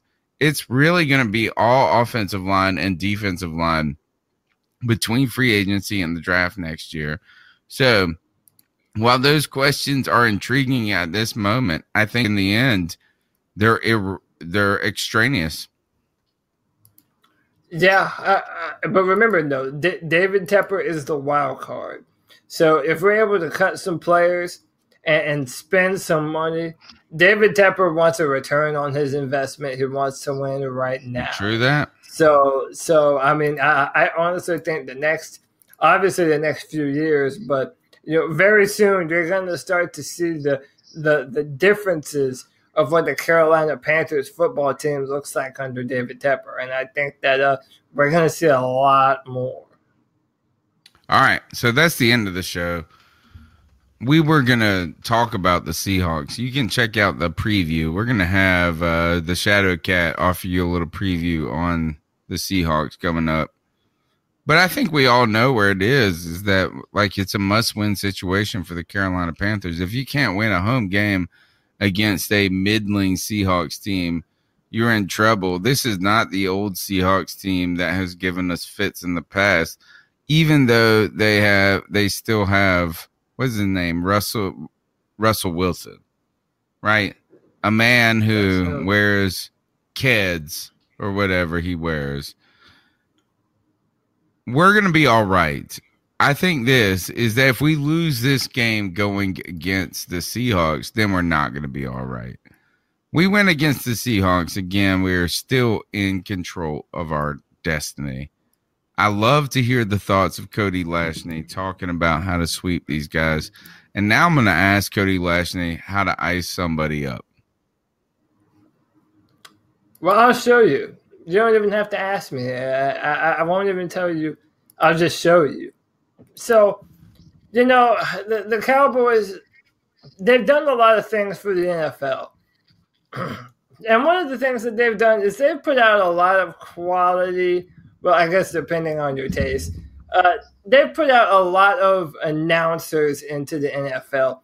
Tony Romo has been a blessing. Okay, Tony Romo is a great coach. Yeah, he's amazing. He's like maybe one of the best ever. Yeah, uh, you know, Jimmy Johnson, the former coach of the Cowboys, is on the Fox NFL pregame. They've put a lot out there. But one of their, oh, and Troy Aikman, I can't forget about him. You can love him or hate him. He's just doing his thing. Yep, right. Been doing Better, it for a while. look, decade. a decade of doing it. But uh, you know, not not every swing can be a home run, man. And um, I don't know if y'all noticed, but Jason Witten has been struggling, dog, and I mean bad. And I feel so bad for the dude because he's trying to say a name, Ukanubom or some shit. Some, yeah, you can't even guy- say it. Look, how about this? No, you can't I- even say it. No, but listen, Twitter was dragging him over hot coals. Listen, en- enough of my talking. Just, just feast your ears and feast your eyes. Kelce's on the edge, protecting. But Ibuku- Ibukuim, Ibukam was able. one more time. One more time. Wait, Iba Cuba, Iba, Iba Cuba. Kelce's One on more the time. edge Protecting. But Ibu- Ibuku, Ibuku, Ibukam was able. we don't know. Hey, if I can, uh, uh, listen, man, it must be hard to be on live TV, and I know because we do a live podcast and we have our own bumps of our own, so I know it's tough. But man, come on, you, you have to be a little bit more prepared in the moment than that. So, uh, it might be low hanging fruit at this point, but to Jason Witten, ice up, son. Oh man, uh, I don't even. I wasn't prepared for an ice up pick this week. I, I have not been prepared for this moment, but I do have plenty of people to ice up, and I I think I'm gonna have to come back to this. Is I have to ice up Panther player. I don't do this very often, Classic. but Dontari Poe. I asked you to come in here. I thought all of a sudden I'm sitting here singing Marty Hurney's praises. When you signed Dontari Poe, I thought this is the legit deal. I thought this is not only a lateral move, but an upgrade from Star Lotulelei. I've been wrong. It was not only not a lateral move, but at this point does not seem to be an upgrade. Seems to be a downgrade. And I don't think, and I do believe that people over credited Star Lotulelei for what he did. I think he was a good player. I'm not saying that. Is that I think this is about Don Poe not being the player we had hoped he had been. And I still want one person who is an X's and O's guy to please tell me why he's on the right and KK's on the left. And I don't know the answer to this because I'm not an X and O guy. Like I never played football. I'm just a fan, just watching it from the outside. But does that then, when you switch those two, who's the one technique? Who's the two technique or three technique? Excuse me, one technique, three technique. Or does it matter? Do you get to flip them vice versa like you could like a wide receiver? I need you to explain this to me. Because at this point, it really seems to be a detriment. The offensive line is worse with the addition of Dontari Poe. So I'm icing up Dontari Poe with a secondary ice, the ice shavings to Mario Addison, man. Come on, man. We needed you to be more. We overinvested. We thought you're going to be a three down defensive end. You're not. Sorry. We're working on it. The Panthers' defensive line to you, specifically Dontari Poe, I say up. All right, Cody. We've gone on and on and on. I've drank a lot of beer on this podcast, a ton, All right. a lot, And nothing wrong with and that. I'm though. Yeah, yeah. I mean, we had to deal with two consecutive losses in some form or fashion, right? Yeah. But I think what we have come to is the consensus of this podcast is while we have been disappointed with this team, there is still a lot to be optimistic about this team. And while we may not be of the caliber of the Saints, we may be a wild card team that could catch a second win later on because we have talent. We just have not, as one caller said, we haven't been able to put it all together and make it work yet. We have an opportunity Sunday, Cody, to stop the bleeding against the Seattle Seahawks. You've mentioned sweeps. Let's go get this, man. Let's sweep them, man. Let's sweep them. We we have a good rivalry with Seattle. It's kind of been it's kind of lied dormant. But listen, man, we can beat this football team, and we're at home. It's time to put up a shut up. It's time to be about it. If we're gonna catch the Saints, if we're gonna do what we need to do and, and beat them damn Hoodats, then we gotta go out and we gotta play Panther football. And I think we will. Damn it, let's go. Keep pounding, y'all. Saddest part about all this, and I think one caller mentioned it, is I thought, and actually, I think it may actually it was you, Cody, who said, like, come on, we needed to be angrier at the Lions than we were. I Like, we needed to them em- in their throats. I want to embarrass Yes. them. I want, I want that. Not for them, not to embarrass them, but for us. And to embarrass them. I remember Steve Smith once said that. I, I, I remember Steve Smith once said that after I got done with the defensive back, I wanted his mama to look and feel like I just did her son dirty. Okay, Oh, that's what I want. uh, That's what I want. I need to go take a shower, Steve. I, that's what I want the Panthers to start doing to their opponents. And it's time to do it. No one's afraid of us right now. It's time to instill the fear of an angry, hungry Panther coming at your ass. All right. My name's Tony Dunn. This is a C3 Panthers podcast. Your butts should have turned your phone to portrait mode and smashed that thumbs up button by now. But if you haven't, go ahead and do that. If you're listening on the audio podcast, what we need you to do is this we need you to subscribe on YouTube just to bump the numbers. Second, we need you to rate us to tell everybody that you enjoy listening to us. Just ride with you in the car and drink beer and talk football because that's what we do. And third, I need you to go fo- follow Cody Lashney on Twitter. Tell him how to do it. At C O D Y L A C, Cody Lack. Hit me up. I mean, listen, Brandon Herbert, that, that that's my uh my uh debate partner now. I answer to everyone. Uh, but listen, man, more importantly, everyone have a happy Thanksgiving. Uh, being thankful, that's not something that you should do uh, once a holiday. You should be thankful every day that you draw breath in, from your lungs into your body, Amen. into your blood. Amen, man. Be thankful every day that you're alive, that you have loved ones, that uh, that you're still able to cheer for the Panthers and keep pounding, baby.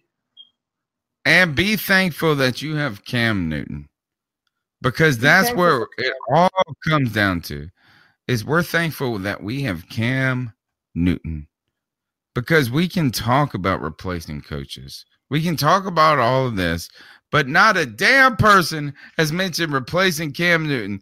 Thank Jesus because that man is the Carolina Panthers at this moment and has been and will be until he is broken. This is a C3 Panthers podcast. We are the Cam Newton defenders, and we wish you a happy Thanksgiving. Until next Tuesday.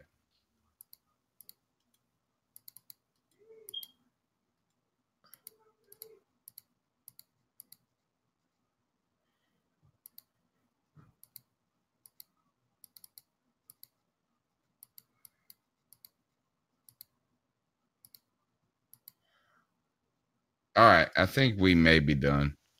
I hope we are. we may be done. May be done. I think. I'm trying to get the shindig to cut off. We are off on YouTube. I think we're done. nope, it just said it on YouTube. right, right as you said it, I hear it in the video. If you're a woman over 40 dealing with hot flashes, insomnia, brain fog, moodiness, or weight gain, you don't have to accept it as just another part of aging. The experts at MIDI Health know all these symptoms can be connected to the hormonal changes of menopause. And MIDI can help with safe, effective, FDA approved solutions covered by insurance. 91% of MIDI patients get relief from symptoms within just two months. Book your virtual visit today at joinmidi.com.